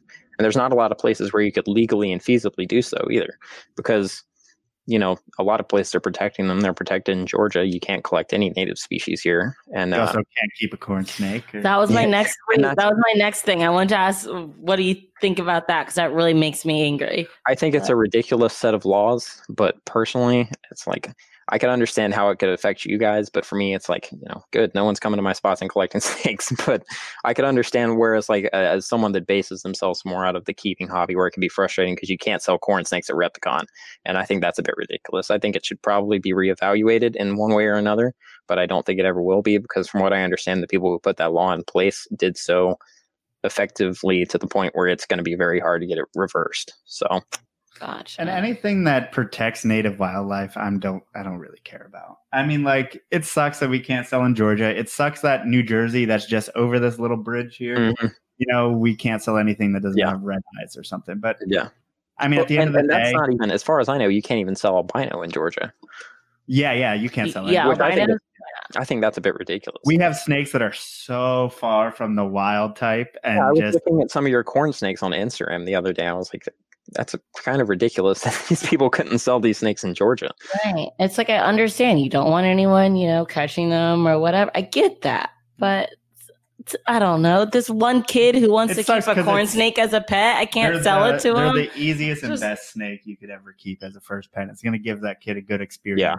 When instead he's going to have to get a cow king and cow and get bit by it. exactly. Are interesting individuals. So you know and it's just a whole it's a whole state. It's a whole you know, it's just like New Jersey's much smaller, so it doesn't affect me as much. It's also the like, most northern part of the range, and they're yeah. very rare there. And it's just yeah. in the pine barrens that they exist and small pockets. Right, but Georgia's not like that. like Yeah, it's it's definitely the kind of thing that's like it's a corn snake like and it, i think that i think the entire thing should be reevaluated and i think if it's clearly uh not a wild type snake then it What's the point? Like someone right. didn't collect that from Georgia. Or for things like corn snakes, just install some sort of license that people have to buy that's like 20 bucks and then they can sell corn snakes. Right. Mm-hmm. Right. And the state could generate revenue to conserve the wild corn snakes. It's just it's a simple solution to a dumb problem that's like in the end I don't think about it a lot because it doesn't really affect me. Like there's been very few times when I was like, you know what, I want to keep something from my home state. But it's it's the kind of thing that also when I think about people like you guys that could actually benefit from having that not be the case, it's like that is kind of ridiculous. yeah. I can't remember. Did we talk about um, licenses to collect in Texas? I think we touched on it, but I might have changed the subject because I went off on a tangent. But it's it's a uh, it's a pretty pretty easy licensing system. Um, you just if anyone's watching this and wants to go to West Texas and be able to collect, you have to buy if you're not a resident of Texas, you have to buy an out of state hunting license with a reptile and amphibian stamp. And it's going to be about 60 bucks, I think, for a week, which is, oh, it's, it's, not terrible. It's not outrageous. And uh, you can get them at Walmart. You can get them at sporting goods stores. No one's going to know what you're talking about, but just talk them through and make sure that you get the out of state five day non resident license, general hunting license, non game, and a reptile and amphibian stamp. And you'll be good. So, do you have and to go get it done every Five days since you're not a resident. Uh, no, you can buy you can buy annual licenses too. So, if, okay. but if you're just coming for if you're just coming for a week for like a trip, but if you're going to spend the whole summer out there, just buy an annual license. It's like twice the price or something. So, and that goes for for anyone who's interested in pretty much any state. You got to know exactly what permit you need, or else the Walmart don't people don't. yeah, they never do. And uh, I actually had a buddy that almost got in trouble in Texas because the Walmart people sold him the wrong license. So, oh. I mean, it's not. I don't understand why why the software is so complicated that it's not as simple as clicking, you know, non-resident, non-game hunting license and reptile and amphibian stamp. But also, Walmart just feels like not the place to do it. I yeah, I do it in like, a sporting goods store, maybe. Right, I was about to say, like in Texas, I feel like you got um Bass Pro or like what is it, Cabela, Cabela's. I feel like those people probably that, know a little bit more than well, the Walmart people. And if you're coming to West Texas, there's a, I want to, I want to, I don't think you can get them at the gas station, but there's like a, a hardware store in Alpine that you can buy them from, I think. And I think people probably come in there all the time and they know what they're doing. So it's better than, you know, stopping at a random Walmart in Dallas on your way out that probably never even heard of a snake hunter. So exactly. Yeah. Well, in PA, I needed to get a fishing license in order to get a rattlesnake stamp in order to take pictures of timbers. So. really? Wow. So, and it was $120. It wasn't Jesus. six. and it was, and it, it was, was, only for a couple days, right? Yeah, it was for, uh, it was three days. Three days, $120.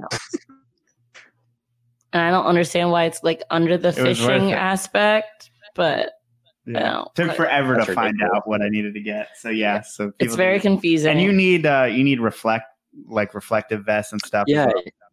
Yeah, you have to wear I, I want to say it's don't quote me on this again. As you can look it up, I think it's 144 square inches of reflective material.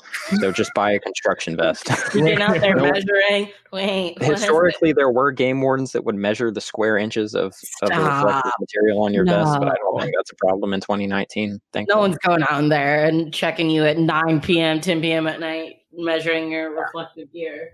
I, I would really hope not in 2019, but you never know. The law enforcement out there is a, something else. So do they Speaking harass how, you? To yeah. How often are you seeing law enforcement out there? It depends on the year. This year wasn't bad, but in 2018 it was daily, or 2017 it was daily. We got cited for something that we couldn't fight in court that was actually not illegal. There's like if you go to court out there, you're screwed. The courts out there are completely backwards. Like I can only imagine. give us money.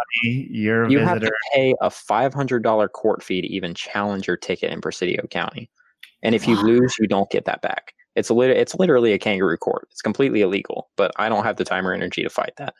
But if like I, I just the advice I would give is if you follow those rules and you don't get caught road cruising, you're fine. But just like it's a nightly thing out there. Expect to get pulled over while you're snake hunting. So and and not always by game wardens. Like the cops out there, like the city cops, the county cops are interested in what you're doing because of things like immigration and stuff. Like there's people right. walking around with flashlights, they're gonna see what you're doing.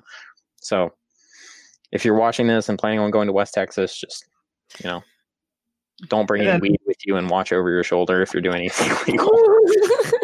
so be responsible with your illegal illicit activity. Yeah. Everyone, well, uh, I shouldn't reveal anything about it, but everyone says West Texas is a worse place to drive with pot. They said like you're yeah. gonna get pulled over. Hundred percent. The they're gonna, yeah, like because they're gonna check your car. And and like I wouldn't know anything about that, but there's a yeah, lot of like, you can't like there's so there's so much enforcement out there that you can't.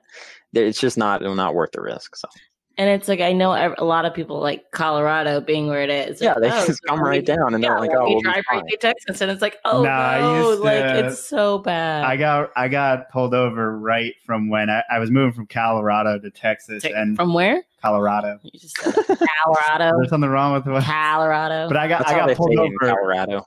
As, as soon as I got to New Mexico, I got pulled over. Yeah. Yeah, because they're just the, waiting for people. And, and it was like line mm. cops know the things that they can they can like nitpick about because it's you know you're technically in a different state now. It's it's that way. That state line stuff's applicable anywhere you're traveling. Just be wary around state lines. But I mean, if you say that you're snake hunting, are they like, rare, rare, rare, only good snake's dead snake, get out of here, kid? Or yeah, like, what's the reaction cool? usually? Oh, usually they'll say the only snake, good snake's a dead snake, and then just drive away. But I mean, sometimes you will have cops that'll call a game warden to make sure you're licensed. I know a buddy that had a state trooper sit there and wait till a game warden showed up to check his license. Wow, like, at like ten at night. Like later, like you know, sometimes the herpers are out there till three in the morning, and like actually, there was, I only got pulled over during one 24 hour time span this year, and I got pulled over four times if I remember correctly in the same night, and it was because there was a music festival in town. And they were profiling everybody looking for drugs and I was just trying to play Pokemon Go and look for snakes. and I got pulled over three times, once of which was by Border Patrol and all of which were between three and six in the morning. And they just didn't have mm. anything better to do. Yeah. And I think they were all nice, but it's like, come on. your buddy, you just watched me get pulled over by your buddy. By your friend. like I swear to God, this guy watched us get pulled over, and it, we didn't get pulled over, but they, this guy actually just rolled up and asked us what we were doing, didn't light us up or anything, and then he pulled into the gas station and was sitting with a sheriff, and we drove by, the sheriff pulled out and uh, pulled us over. I was like, oh my goodness. So he must have not had juris, jurisdiction on whatever you're doing for some reason. Or he so thought like they would like pull it back out once they thought they got it, you know, whatever yeah. it is they were hiding. He thought, oh, they'd be like, oh, we're in the clear. Let's light yeah, it up. It was ridiculous. but hey, that's just, I mean, if you're ever in West Texas, just obey it's the laws for a week and, and you'll be good. and you can go back to your debauchery as soon as you leave Brewster County. But that's your that's your your your nonverbal warning from someone who's not a cop. Be careful in West Texas. That's what I've heard a lot. Yeah, and I can imagine, you know, on long nights when you're gathering with all your friends, like, yeah, some people are going to be doing the wrong thing. So right. I mean, yeah, and you've always got that one guy in the group who says he doesn't have anything on him, and then he does. So don't bring that guy to West and Texas. Then you, yeah, and then you all get in trouble. Yeah, you'll all go to jail if the person puts you over or gets detained by border patrol, and that's not cool. Yeah, because I mean, I can imagine. I mean, just you know, they probably are not. You know, they're not exactly going crazy about their wildlife. They're not pulling you over because you're worried. They're worried about you know the the Texas wildlife and whatnot. No, not yeah. None of those guys actually care about snakes. Are you kidding me? No, there's the, actually some of them some of the game wardens actually do. i was just about, about to ask that i feel like and some of the wardens should it's a new development but it's it's it's a good thing i think so yeah well our time in texas at least in west west texas at uh i don't know texas parks and wildlife unfortunately doesn't doesn't do the steps appropriate to protect their native uh snake oh, yeah. species so yeah based on the fact that the people at the sweetwater rattlesnake roundup don't have have you been to that? I make it a point to not even stop and buy gas in Sweetwater, even though it's on the way. So, and I would encourage anyone watching to do the same.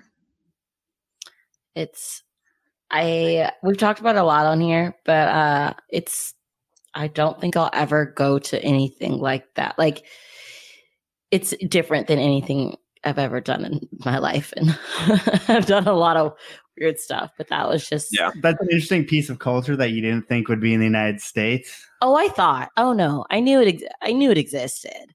I just never thought me, this person sitting here. You were stuck out a little. That. Sure. I, I mean, I, I, stuck out a lot. Being us together stuck out. I mean, I feel like I was asking. Yeah, it's because we're not Texans, right? Yeah, yeah, oh, that's okay. why I stuck out. Because we're not Texans. Uh, exactly.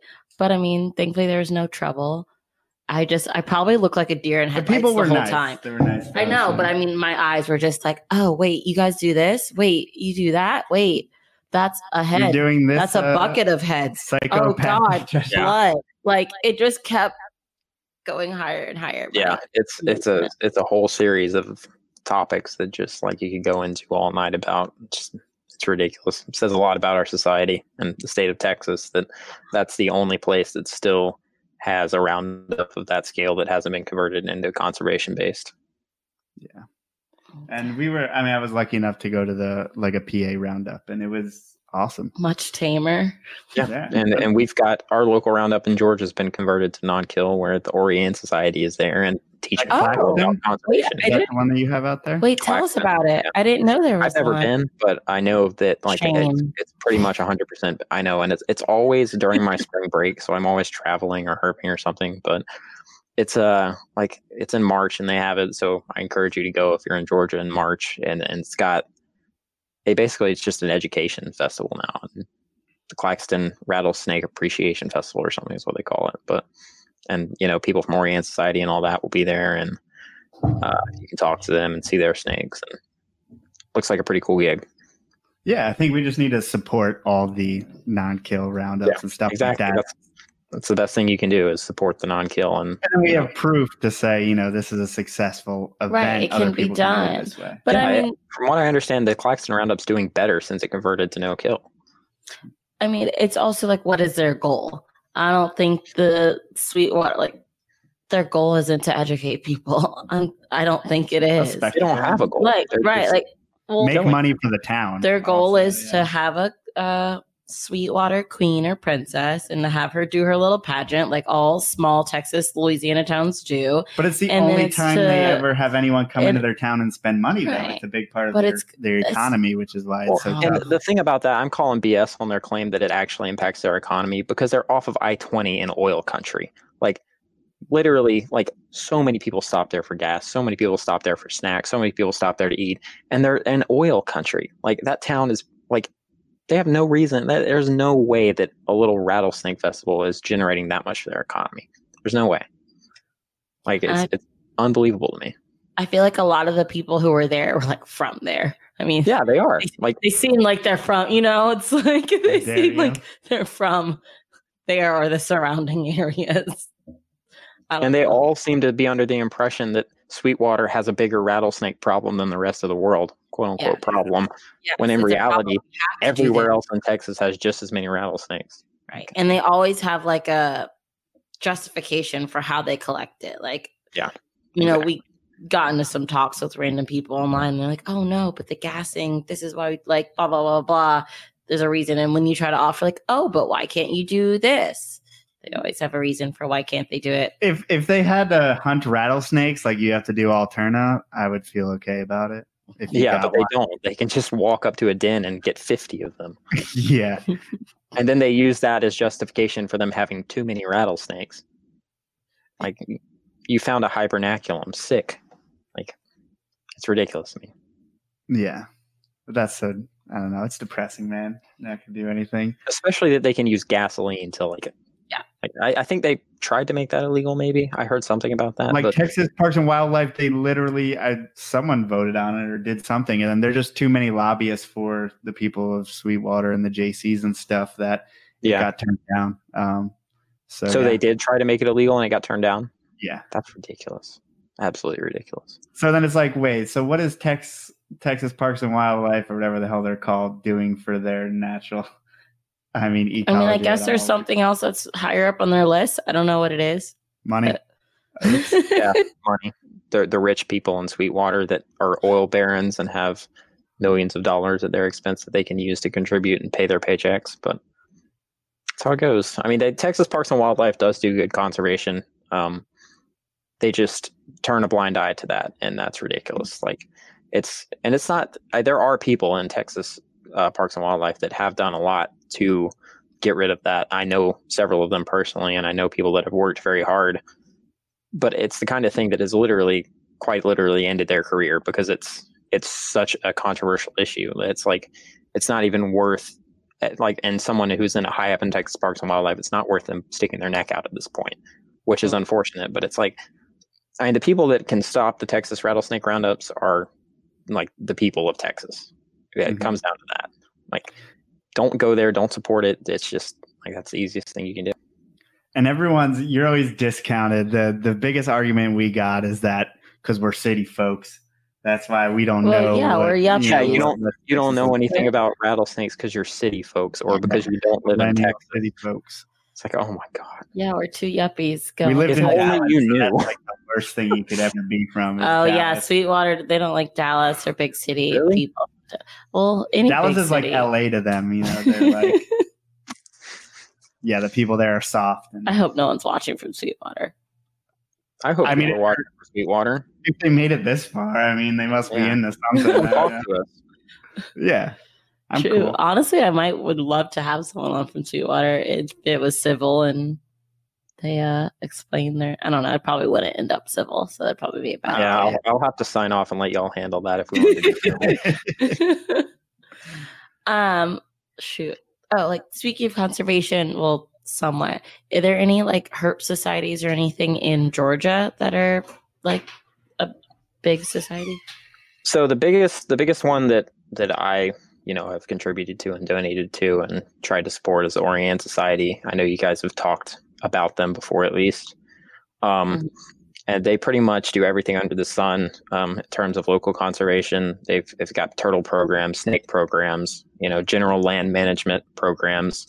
Um, so they try to maintain a lot of the land here in Georgia that's appropriate habitat for these snakes. And I think that's the best thing you can do for things like eastern indigo snakes and eastern diamondbacks and snakes like that that are in danger of like being extinct because of habitat destruction. So And then is it like on the local level? Are there more like city groups? Uh, I know there are, but I have unfortunately not spent enough time looking into that. I know in my general area, there's not. I know the Amphibian Foundation is based out of Atlanta. So if okay. you if you're talking broad scale Atlanta conservation, you've got the Amphibian Foundation. Uh, Southern Conservation Trust does a lot of land. You know, they they support these tiny parks around uh, Metro Atlanta that are, provide great habitat for species like the eastern king snake that uh, live in these little. They rely completely on these little islands of habitat. You know, in in the suburban sprawl, which I think is something that at least the southwest side of Atlanta has done very well, as we do have a lot of parks down here for species like the eastern king snake to exist in that uh, you know it's not the best because these are snakes that do have a relatively large home range and they do have to wander out to neighborhoods even with these parks but it's better than nothing so makes sense. Sorry, we were just talking about local herp societies. I uh, didn't know the Orianne Society was in Georgia, so I should have known that before I asked that question.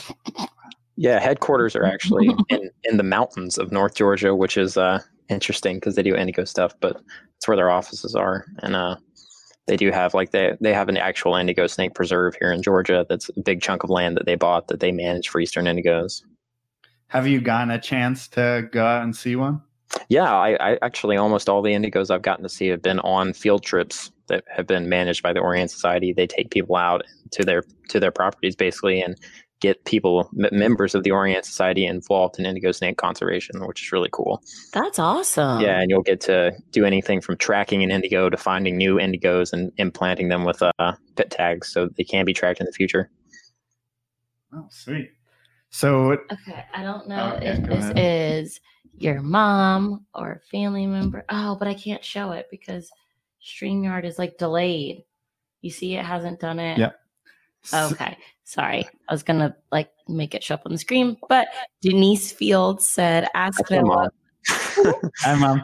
Uh, ask Noah about the river and the wall, a great do- documentary about the region. Yeah. So that's back to West Texas if we're talking about uh, you know, if you're trying to learn a little bit more about how West Texas is faring in our current political system, which I know is a subject to generally avoid on podcasts, but I think it's pretty applicable for hurt people. Um, and it gives you a little bit more insight, this, like, you know, the security with law enforcement that we have to deal with out there. Uh, it's basically about the ecological impacts that a border wall would have. And, uh, it really like if you're just trying to learn more about West Texas in general, it focuses on more than just West Texas, but it's got a really interesting segment on the region. So, so what is the issue as far as um, I mean, do animals freely migrate through? I mean, the borders, I would suppose.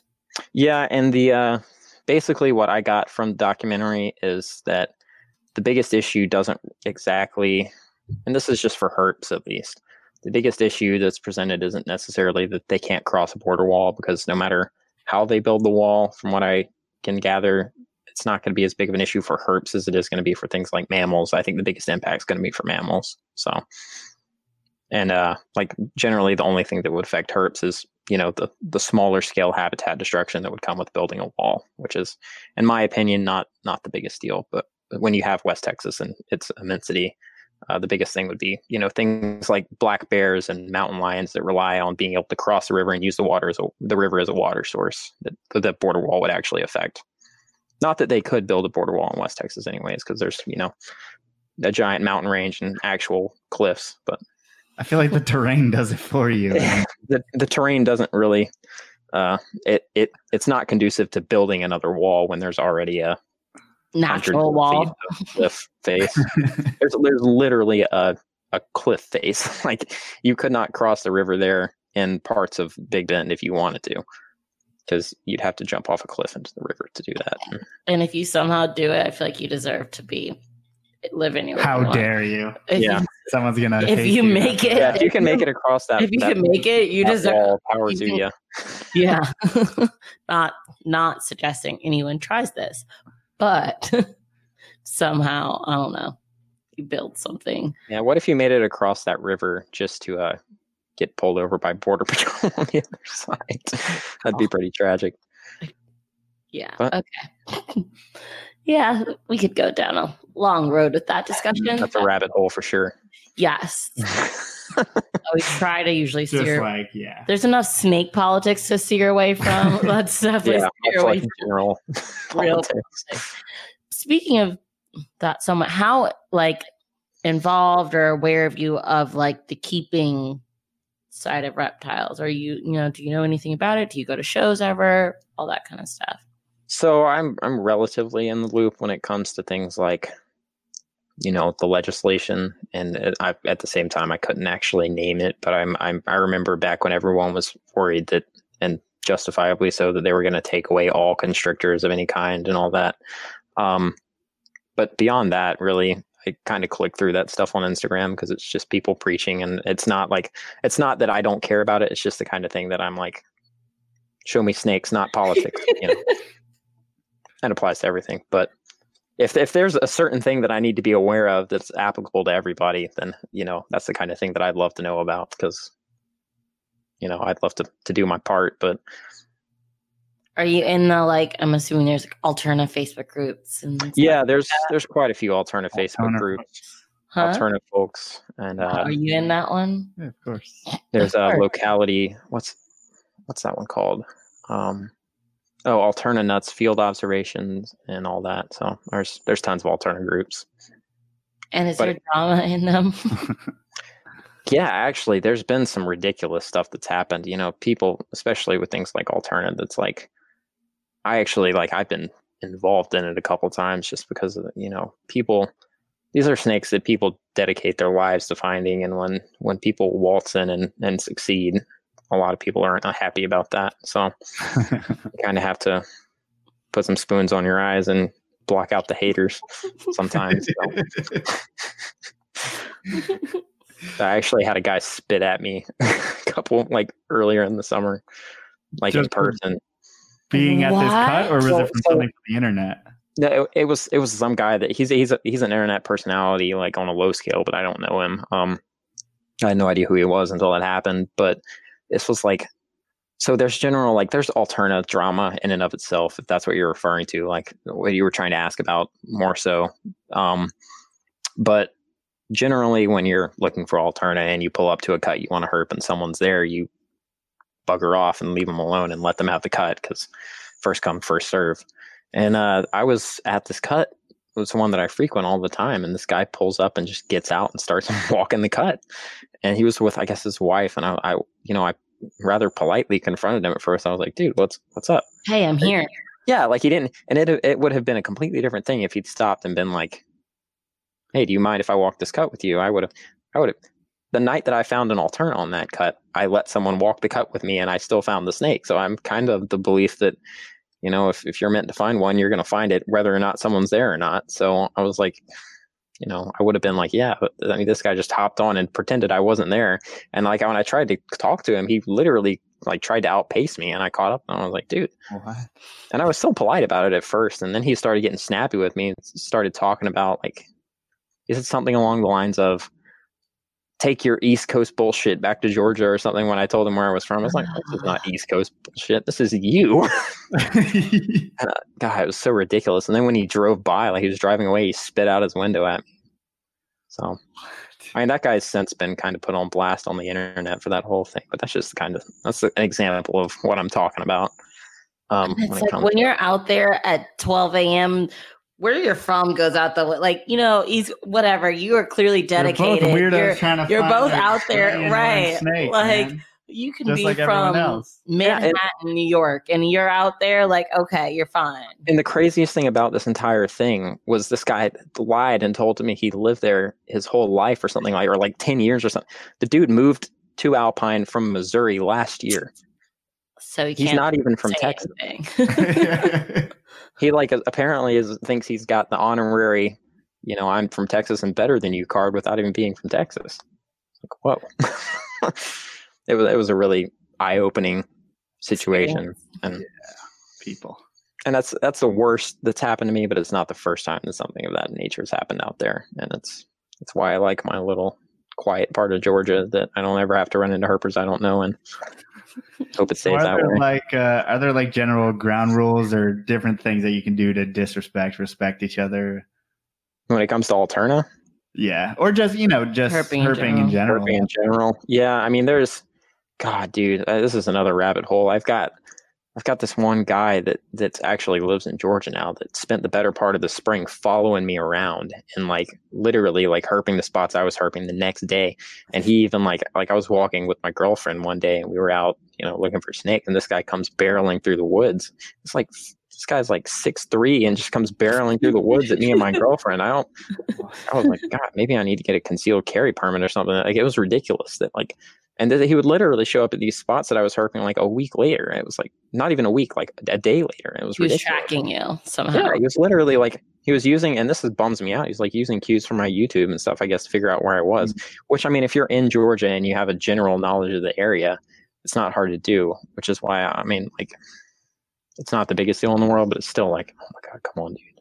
Is that is that a thing that you do? You actively try to not get landmarks in pictures? Yeah, yeah. I, I do what I can to not. In in West Texas, it's one thing because everyone knows everything to a degree out there. Things that people don't know about, I don't even broach the subject on in West Texas. But out here, it's the kind of thing that you know, if someone watched my videos and had a general knowledge of the area and got like the smallest hint from like a word of mouth hint, then they could figure it out easily.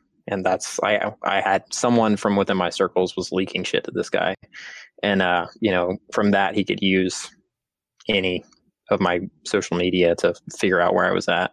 And he, he didn't have bad intentions, I don't think, which is why it ended as peacefully as it did. But it's just annoying and why? You know, you're your own person. Don't don't follow me around. It's not it's common sense. Just it's a big right. state. Find your own spots. Yeah, I mean, you can start off, I mean, with a jumping off point, but man, you can just find your yeah. own spot. Or... And it would have been an, and once again, it would have been an entirely different scenario if this guy had approached it differently and like just, you know, said something, used his mouth, like used Instagram DMs or something to like con, like con- communicate with people. Like it's not hard. And it's just the kind of thing like every problem in the world could be solved with a little bit of communication from time to time. Like it just blows my mind that people have such a hard time with that. So that kind of leads us into social media and that oh when did you decide to start your like Instagram and YouTube? Ooh, and wow. And that's a God, I'm gonna have to I think I joined Instagram. I want to say I started posting on Instagram in 2012. Oh like wow. Been, yeah. yeah. Like there were very few herp people on Instagram when I started. Back posting. when it was just pictures of food. Yeah, exactly. With really shitty oh. filters on them.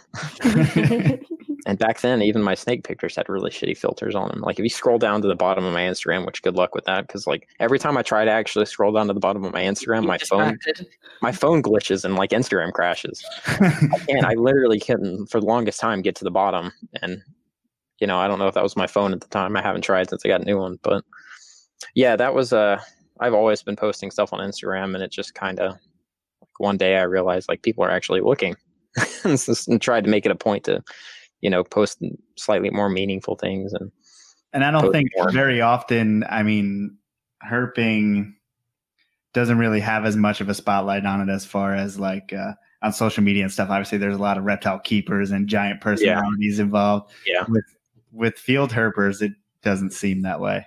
Yeah, and it's it's still the kind of thing that like there's people out there that like see that you're posting all your finds on Instagram. I'm like, this guy doesn't.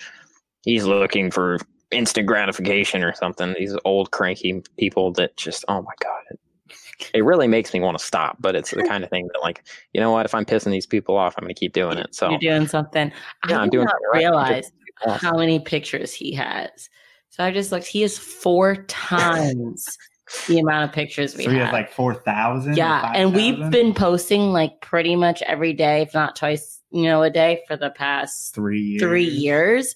And I yeah. felt like that was a lot. And you have four times the yeah. amount. I, I, mean, I've been doing that since 2012, basically, at least wow. once a day uh, for the most part. I mean, I'll go through, you know, spells where for whatever reason I'm not uploading stuff the second I find it. And that's another thing. A lot of the stuff you see on my Instagram is from last week. It's not like more often than not, I'm not posting it when it happens because that's how I get random people from the internet tracking you, barreling through yeah. the woods trying to talk to me and my girlfriend. but so then, when did the YouTube aspect of it? YouTube was a very recent development. That was a I made the realization that you know, there's a lot of people making making big things happen from YouTube channels doing stupid stuff. And I was like, you know, I do something stupid. Let's film it and see if people watch it. And uh, that's it's gone pretty well so far. I started doing weekly videos in January, and that's when I mean I've always uploaded like you know clips to YouTube since probably about the same time I started my Instagram, but uh, I really haven't you know put any effort into it until this year, and now it's like a part time job almost. I spend you know I have three days of the week dedicated to filming and uploading, so it's and you were able to do that even when you were spending five hours, six hours at, uh, out in Texas.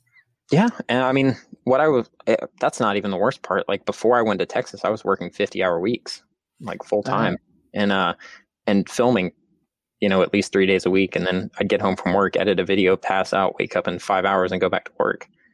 And uh, you know, I'm since I'm taking a break from school, I need the money, so so I can get back to school, and uh, so it's just, it, I mean, it was really fun. It was the kind of like I got a new car. Like I've been, you know, the grind paid off uh, earlier this year, and it was the kind of thing that like I'm like it changed my life. Really, it's it's been awesome so far, and you know, I'm having a blast. And I think a, a big part of it is first there's like there's a good amount of field herping channels out there, but a lot of them are a little bit too like long winded and not. And know, they're not. They don't upload consistently, and that's yeah. the thing that like that uh, like people ask have asked me like how are you doing so long? It's like you got to upload videos to yeah. to have success on YouTube. That's the key. And uh, you know, I've got a couple friends that are trying to get into it. I'm like, you got to upload. Like, you got to got to be weekly at least. Like, I'm not uploading enough to to be completely successful. So that's something that I'm trying to improve on. Probably next year, I'm going to try to do you know four videos a week at least if I can. Mm. And uh, uh, that's probably going to depend on how I feel at the end of the year. So we'll see. Yeah, we'll unfortunately, see. YouTube is that thing. The more you put into it, the more you Absolutely. get out. Hundred percent. The thing is, when you're making videos, it's so hard to produce that much content. It's, yeah, it's unbelievable, and it, like, and it's not like, and the time. Like if, if you're yeah, and if you're making like YouTube videos, I I think that the subject I make my YouTube videos about is easy, but you still have to like compared to these people. Snakes. Yeah, right. but it, it, doesn't feel like work. Finding like, anything it doesn't feel like work until I sit down at the computer after work, like after real work, and I'm like, shit, I have to spend three hours editing a video before I go to bed, or my subscribers are going to unsubscribe and leave me, which is not a realistic concern, but it's like, it's I think it's a pretty common feeling among YouTubers that like they get this anxiety that if they don't upload on this day, then everyone's going to stop watching them. Mm-hmm. But I, I think it's also the fact that you are I see a lot of young herpers have have uh, like younger kids, but obviously you're like a younger dude and you're like living this lifestyle where it's like it seems like all you do is find snakes. So it's like it's obviously attractive for everyone to watch. Like yeah, yeah, like, and I, I I kind of assumed that was part of it, part of why people enjoy watching my videos so much, which is fine by me. Like you know but i don't want people to take for granted how much work actually goes into that and how much work goes into being able to do that. Like like i'm pretty sure there's plenty of people out there that think i just you know mooch off my parents and and they pay for all this. And there's people out there that are probably wondering if i sell drugs in my free time to make money to do this. Like nope i have a regular job. And you know right now i'm not working full time but that's because i worked full time for six months so that i could get to where i am right now you know, to to be able to actually make money from what I'm doing and work a job so that I can do more of what I enjoy to get to where I maybe won't have to do anything but what I enjoy one day. And, you know, that's obviously the end goal is to to be able to, you know, educate people and share what I love for a living. So yeah, I think I think it's uh it's lost upon people what goes into it, but also it's like they're not willing to do the things that you're willing to do or make the sacrifice that you're they're not willing yeah. to sleep outside in Texas, you know, during and, the summer. and I can't expect people to. Like I can't you can't expect people to to be willing. And I also have this like a lot of people don't have what I have when it comes to support. Like my family does support me, my girlfriend supports me, everyone around me supports me. And I know that's hard for a lot of people that don't, you know, they're they didn't grow up with parents who caught snakes and brought them home to show their kid and like you know just getting them to let them have a pet snake's hard when you're a teenager so i completely understand that there's people out there that this is like it fascinates them because they can't do that and you know i wish everybody could because it's awesome so uh, I don't know if I'd support you going out to West Texas for two months plus. No, you'd hate me. Yeah. I'm not that girlfriend. well, obviously, I would need like not a snake collection.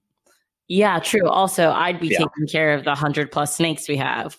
That's that's what's nice about having a small collection. And uh, you know, I only recently actually got a pet that's not a snake, so I I have one responsibility in my life, and it's not aside from taking care of myself, and that's trying my best to take care of my girlfriend too, and everything else is just you know it's peachy. So I don't have to worry about a kid, thankfully, and like I think that's what a lot of people like when they when they're my age, they're like, you know, I got to settle down and have a family and have a kid, and then they realize that wait, I can't I can't go on two month long herping expeditions anymore. I have a kid, and it's like, or they adopt a dog when they're in college, and you can't leave a dog like you can a cat. So mm-hmm. it's there's just there's so much that goes into you know being able to actually have free time and be able to travel. Yeah, and honestly, like I'm sure there's plenty of 18 year old kids like listening to this or watching this, and it's just it's hard to say to do that, but I think like you have to, man. Don't don't grow up too fast. Don't yeah. down. Yep. And I'm not wherever the hell you want to. Like all I'm saying is don't have a kid till you're ready. That's like the, the most important piece of advice I, I well, most have. people mess up the step in between the whole, you know. Oh, it doesn't happen on purpose most of the Yeah, time. yeah, exactly. That's true. But very thankful for I agree. Like it I'm not I wouldn't advise people to follow in my footsteps at all, but I mean, I will say do things while you can. Like there's there's gonna be a time in your life when you can't you know, take a month out of your life and sleep in the desert. But while you can do it, why not? Absolutely. And that even goes for, I mean, when you're accumulating a collection of snakes, you got to realize that. Yeah. Take into consideration that those snakes, like, there's not, I mean, like, I have people that would take care of my snakes for me, but not everyone does. Like, it's the kind of, like, if I had a larger collection, I could probably get by, but I mean, I'm not, I'm not planning on having a collection that I can't you know manage myself like actually this summer like the snakes that i did have i actually took with me like the few snakes i had i took with really? me to texas wow. and kept them out there and then brought them back so that was a that was an adventure because i had i had you know a couple of big ass tanks in my car driving across the country and God, it was it was wacky that was his life how many did we bring up here I don't know, probably in the oh. 30s or something. In the 30s, he drove from Dallas to Philly. I remember hearing about that in one of your other podcasts. That blew my mind that you had all these snakes. Did you have them in a trailer or? No, no, they're just in the back of the, in the car. We just put them in uh, pillowcases. Yeah, that that's what I should have done in hindsight and just kept them in smaller cages while I was in Texas. But I'm dumb and didn't think about that. so I just brought like a 40 gallon tank and two 10 gallons with me.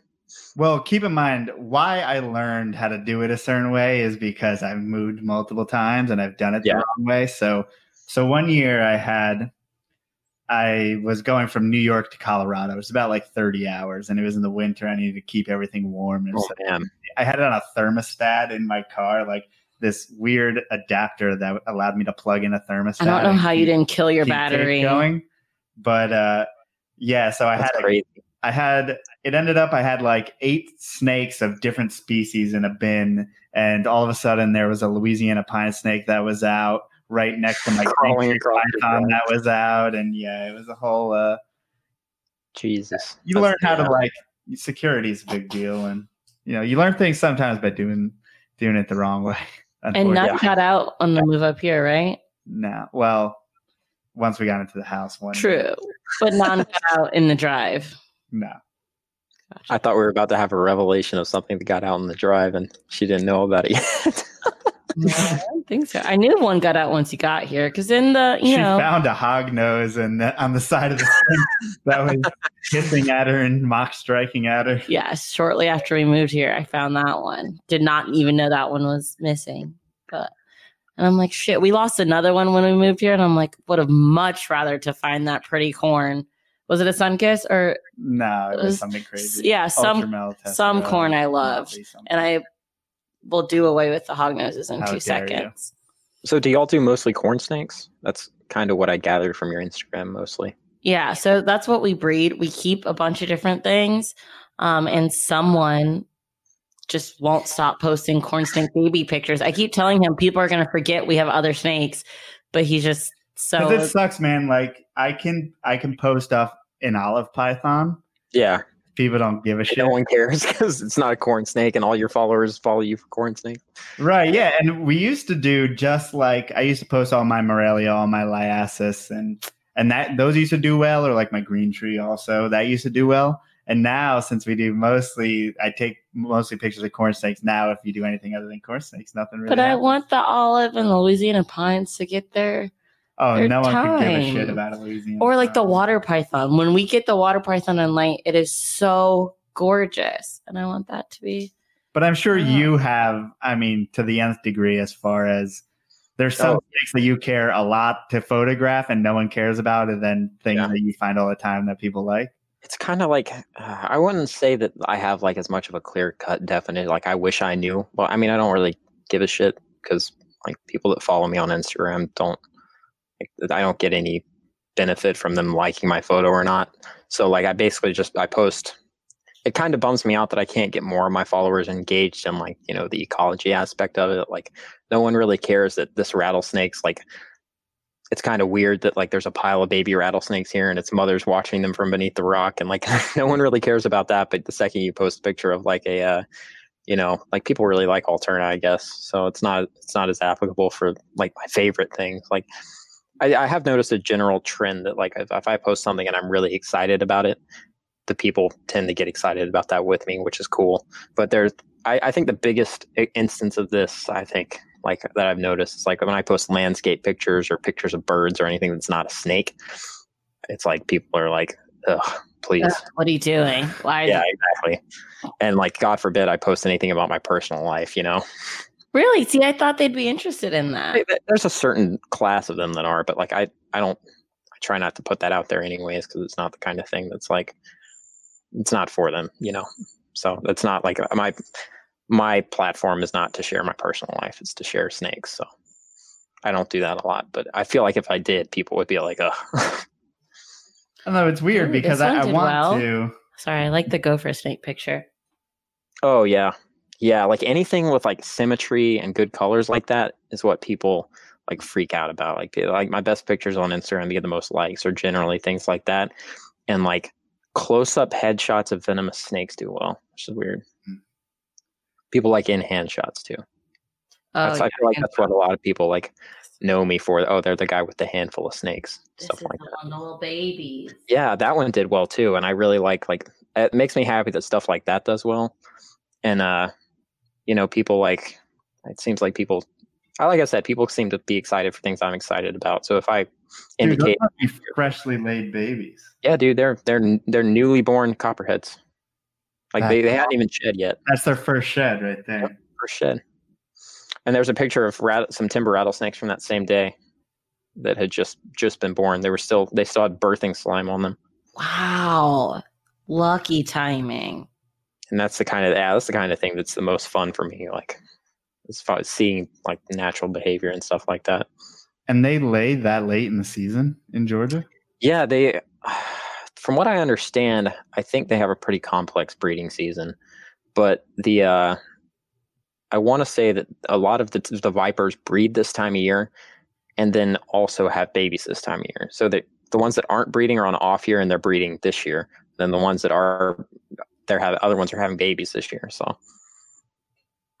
Dude, that's amazing. So how did you Wait, I forgot we Yeah. can do this cool thing that we can show your Instagram on the on the screen. We're experimenting. So we're gonna right do now. that real quick, even though we are totally past time. So feel free to tell us if you need to go.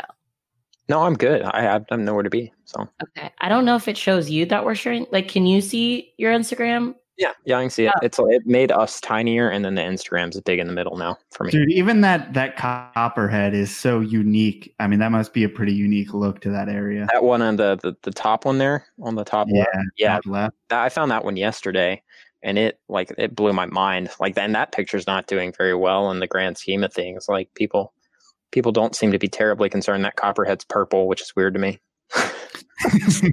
you know, whatever. Aside from that guy, oh, I thought he was telling me to keep the snake, but no, he was telling me. I think keep coming. Yeah.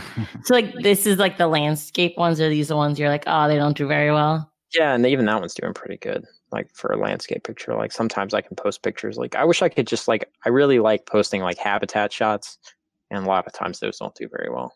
But in a way, not- that's that's the most useful as far as if you're a herper yourself and you want to know like what kind of habitat. Yeah, that's, that's what I want to see from other people is like pictures of snakes, how they found them, like that, like that, like, and that's the biggest inspiration for my photography is like you know posting and sharing with other herpers, like like how freaking cool it is to see a pile of baby rattlesnakes. You know that they're, they're sitting there piled up, and I didn't do that. That's how I found them, and that's like like when I first saw pictures like that, it blew my mind, and I wanted to take some myself. So, how close are you?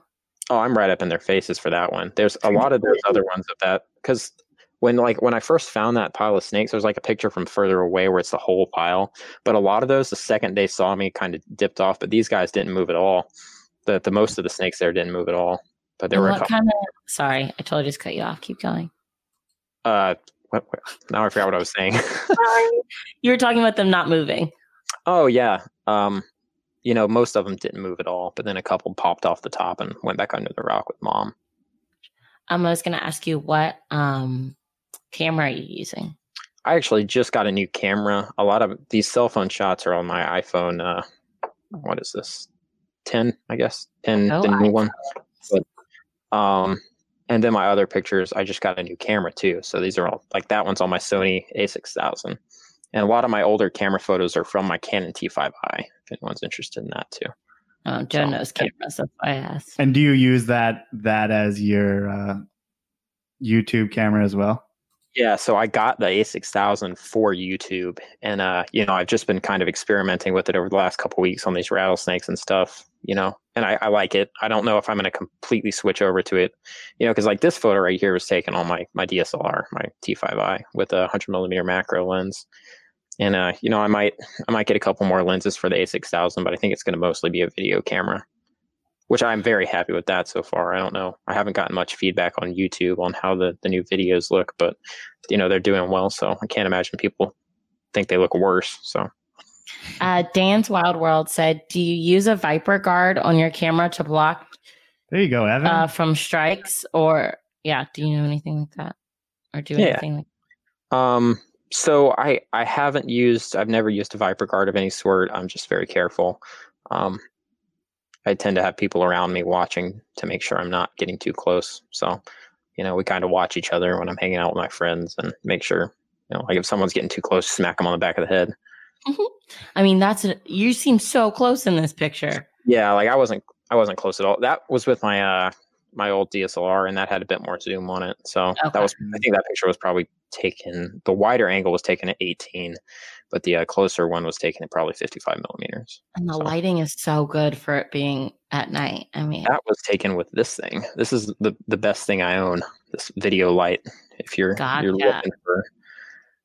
See, you don't like we using yours. Well, no, because it doesn't mount to the to the camera that I have now. But when we had when I had that A7 Oh yeah.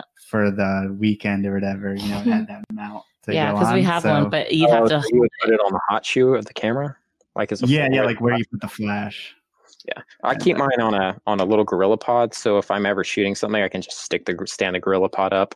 See, we, um, we used that. to have it on our tripod for pictures. Right, and why do we? But then Oh. It's just it, I just got the cheapest one and it doesn't work very well and the batteries go. And you have to, yeah, the batteries die so fast. I think this one's like actually my buddy gave me this one, so I don't know how much it was, but I think it's one of the more expensive ones.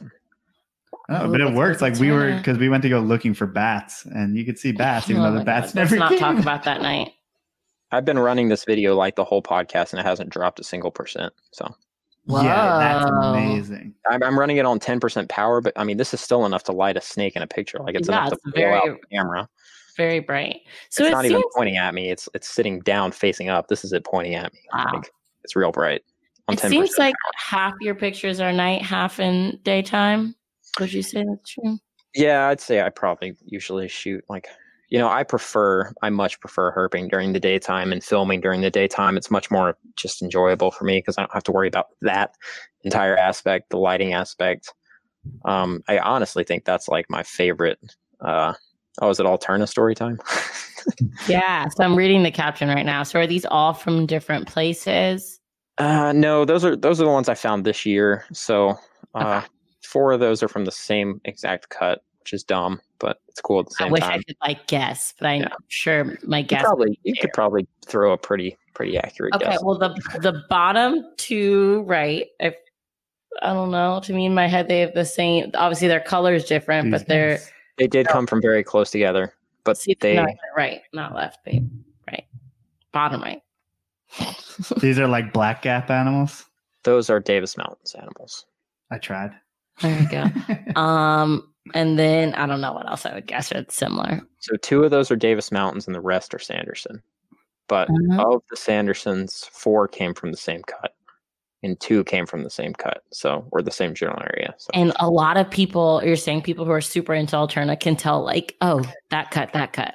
So none of those snakes pictured are terribly distinctive of any one area besides Sanderson. Uh, the two the snakes on the bottom right actually are more distinctive of a certain area to me. Like I could tell you where those two bottom right snakes came from had I not found them, but I probably couldn't tell you anything more specific than Sanderson about the others. Yeah, the bottom right to me stand out more than so that the, the bottom right, the far bottom right snake is from Musquiz Canyon, and that's a that's a really like you know it's like a it's a pretty well known spot, and it's notorious for you know being producing really nice alterna. And I think that that bottom right snake's probably a pretty textbook example of a Musquiz Canyon alterna, and the one above it's from the Davis Mountain State Park. Cool. So, and then those the top left. I mean, how does Blair's phase work? And do you know why exactly they call it that, or do those qualify? So there was a guy, a, a scientist, from what I understand, that was named Blair, and there's a lot of snake stuff named after him. I don't know the details of why. I just know they used to be considered a full species. Like mm-hmm. Blair's phase used to be Lampropeltis alterna blairii, and all those other snakes that aren't Blair's would be considered Lampropeltis alterna alterna. So and is that just like based off of? I mean, at the time, it was just phenotypically. Like, yeah, at the time, mm-hmm. no one had actually made a blairii in an alterna phase, or or had babies from two blairii that made an alterna phase. So they just kind of, you know, the taxonomy of the day was outdated. So, right. ooh, what's that? Coach Prayer. No, oh, look at that. oh shit! How far into it did you notice that one? That uh that guy was that's actually in one of my youtube videos the the footage of that. It was really cool because we stopped for the rattlesnake in the road and then i saw in the headlights that coach whip was sleeping in a tree just off the side. Huh. I was gonna say are they they're not typically nocturnal are they? No no. No it was sleeping. So that's if you see one I actually i did find i have found one on the road at night but it was a baby. I think generally when you see see them on the, at night they're babies that are just dumb they just don't know what they're doing. Hey, yet. look, Greg comment. Yeah, here's uh here's like an ugly Baird's rat. Our friend Greg yep. commented, "Who loves Bairds?" That's what I was pointing at. You're not Is that dirty Greg. Yeah, he's oh, speaking of Greg, I was talking to uh, you know, Dead Snake Greg. He was saying that y'all are gonna have him on tomorrow or next week maybe. But he's a yeah. good buddy of mine. I think he's on the I think he's on the sixteenth. We're gonna have him on. Yes. September 16th. He's awesome though. So cool. Ooh, we're going uh, pretty. Going out turtling tomorrow. turtling. Turtling. Turtling. Do you go frogging? I wouldn't say I go frogging as much as I go turtling. Frogs are kind of just bycatch. but I, don't get me wrong, I love I love me some good frogs. I was about to say, do you eat them? No. What?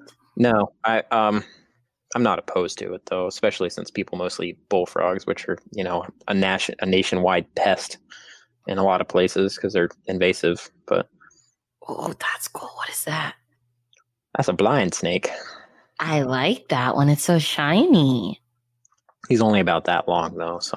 Oh wait, you little, the worm like. Oh, and I, oh, it's like it's really small. Yeah, real small. That one's oh. actually a little bigger than that, if I remember correctly. But and I wouldn't like it. I don't like the wormy ones, but it's just, and I, I don't like its head. Actually, the more I look at it, it is wormy, but I like. Its That's the definition of wormy. I hate the wormy ones, like the a lot of the um what are the one the boas the the the Kenyan like sand boas. Uh, hate them. Rubber boas. Yeah. Rubber boas are the worst. They're I want to see a rubber boa in the wild though. Their cool. heads are so wormy. Have Those you made it to California? I have not. That's on my that's one of my big things on my hit list is next year I really want to do the Midwest. Aside from like my normal stuff I do, I want to do the Midwest, like Kansas and all that for milk snakes. I want to do California in the springtime. That's not to say that's going to happen, but that's what I want to do. So, well, it just depends on how everything else is going. So, we'll what's see. your like dream herp spot? My dream herp spot, uh, South Africa or Australia, one of the two. Ooh, what would you be looking for in South Africa? Wrinkles. Those are my those are my big thing out there, and it's just like the the array of herps they have out there. Like they have all the dwarf mountain adders and things, and uh, you know Cape cobras that are neon yellow. Like there's just so much. It's one of those places like along with Australia and Japan. Honestly, Japan's up there for me. Uh, mostly it's just a tourist, but they have a lot of cool herps there too. Like pretty much they don't have a lot of herps, but what they do have is really cool. So well, I love watching. Someone brought it up in the in the comments. Lou B. Oh yeah, Lou. I fucking love Lou, dude. He's so cool. That guy's videos are incredible. That like he like honestly, I, I don't want to say that like he, he got me into YouTubing herps, but like it was one of the things that like was like, you know, this guy's this guy's videos are actually fun to watch, and I'm like, like I, yeah, I he's like I, the first guy that made a watchable herping video. I see. yeah, like it's and, and like not to not to like downplay anyone else's herping videos, but Lou like like he uploads a lot, which is awesome. So it's not like you know he's like at least weekly or so.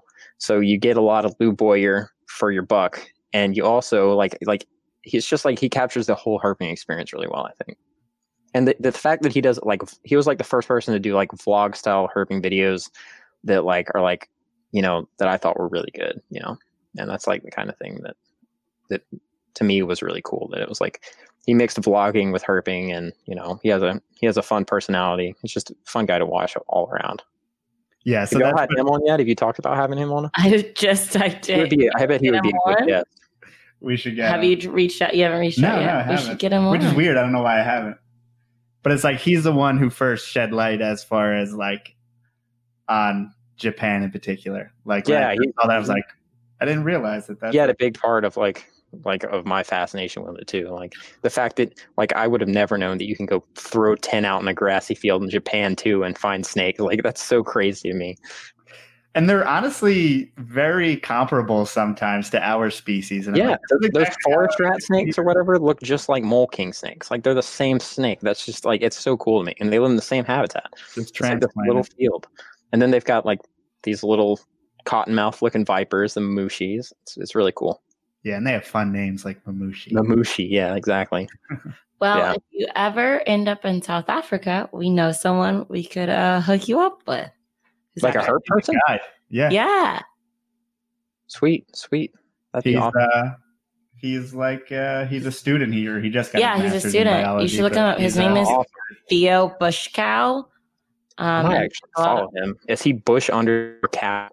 Uh huh. Uh-huh. Pretty sure I follow him. Yeah, we had him on the podcast a couple weeks ago, months ago, weeks awesome. ago. I'll have oh. to check that one out. But yeah, it's yeah, cool. I love learning about different countries and all that stuff. So me too. It's it's amazing, and especially like, and that's like honestly what I want to do is like do like herping travel vlogs. Like get to the point where I can actually travel and like Dave Kauffman. Like, this is be like Dave. We all want to be like yeah. Dave. yeah, exactly. and like be able to like, you know, focus on like this is how people herp in Japan and stuff like that. I've actually started filming like a separate little mini series that I haven't actually published any videos on yet, where I'm going around the U.S. at least, like, and uh, I think I'm going to call it herping travel log, and just like you know, meet up with someone from that area, talk to them, interview them, basically talk to them about how, like, how, you know, how do you do it here and stuff like that. So cool because because that fascinates me that there's like so many like like if you would have told me like if you go to West Texas and stare at this rock and walk back and forth for three hours, you might find this awesome looking snake. But more than likely, you'll just find a bunch of awesome looking snakes. It's like crazy. Yeah, it's the opposite method that we would use, you know, in the East Coast or something. It's, but yeah. Australia, are you attracted to the elapids? Yeah, like uh, my big thing in Australia is red bellied black snakes and copperheads. Like their copperheads are sick, and like all those elapids just they get me going. like I want to go find those. Is it a um, matter of we don't have them here, or you just like them all? The I don't know. I just think they're cool looking, and I think like it's not like there's a lot of people out there like, oh, they're venomous. No, I don't give a shit. They're venomous. Like if those things could be completely harmless, and I would be like, that's a badass snake. And like, I just think that and the way that people find them like reminds me a lot of like how I look for king snakes out here. Like you just walk around the swamp and there's you know red bellied black snakes going everywhere, which is so cool to me. And that's like the kind of thing that like you know, like I said, like doing that different, that same thing you do here, there produces this giant venomous thing that looks kind of like a coach whip. And that's just so weird to me. And speaking of giant venomous things, have you gotten uh, have you gotten an eastern diamondback before? Yeah, I've seen I've seen a fair number of them. They're not, you know, a lot of people are freak out about them, but I kind of took them for granted, you know, growing up here. Um, even though I haven't seen like I haven't seen a lot of them, but I've seen you know probably twenty of them over the years, and I like them. I've never found a monster though. I'd love to see a monster. The uh, the biggest rattlesnake I've ever seen was actually a western diamondback, which is kind of shameful. Like shame on eastern diamondbacks. no, they got outdone by their western cousin that's smaller. Come on. But I mean, to be fair, the eastern diamondbacks have to deal with so much more, you know, encroachment and of their habitat and stuff out here than the westerns do. Um, and I think that's probably the sad explanation for why I've never seen a big eastern diamondback. So. Mm-hmm. Yeah. Well, we are way past our 20, I mean, not 20 minutes, we're 20 minutes past our two hours. But our final question always is if someone wanted to reach out to you, what's the best way to get in touch with you? So, the hmm, best way would probably be Instagram DMs. Um, a lot of times I fall behind on actually checking my DM requests, but I'll see it eventually. So, okay. I've, so, Noah underscore fields.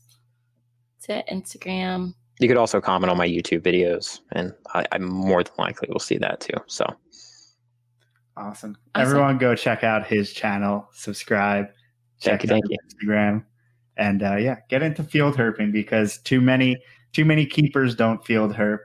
Or just don't have that connection to the wild. I think it's important for all of us to have the connection to the wild. And some I think it's a cool, you know, way to connect like what you do to how those snakes would live outside of captivity too. So I think you could learn a thing or two. Like a lot of keepers could go out and be like, huh, maybe I should start doing this with my snake based on what they see in the wild. So, yeah. and this That's is my connection in the wild. I'm not herping. I don't like outside, but this is my connection. Watch this podcast, and, and you could basically learn everything you could from being with me in person. Yeah, and every other day. And then Joe goes outside. I just don't go outside. And watch Noah's videos because then you are out. Then it's like you're outside. it's like you're outside, but you're on your couch. What's what else could be better? Exactly. Right. I get to see how they act. I get to see all about them without getting, you know, hot. Yeah, but I think a big thing is also like you're getting or, to know also the weather conditions of when they're running. Yeah, and he gets to tell me all those things. Yeah, but I completely feel her mentality too, because I have days where I'm like, I really don't want to go climb a mountain right now. Like that was me yesterday. Yesterday I went out and I was like, I got out there and I was like, it's hot. It's like, what am I doing? But then I ended up having a good day. But that's that's how it goes sometimes. Some days I just wish I could watch someone else do it, and I can thanks to channels like Lou B one two three or seven forty seven, not one two three. Is it one two three seven forty seven? I don't remember.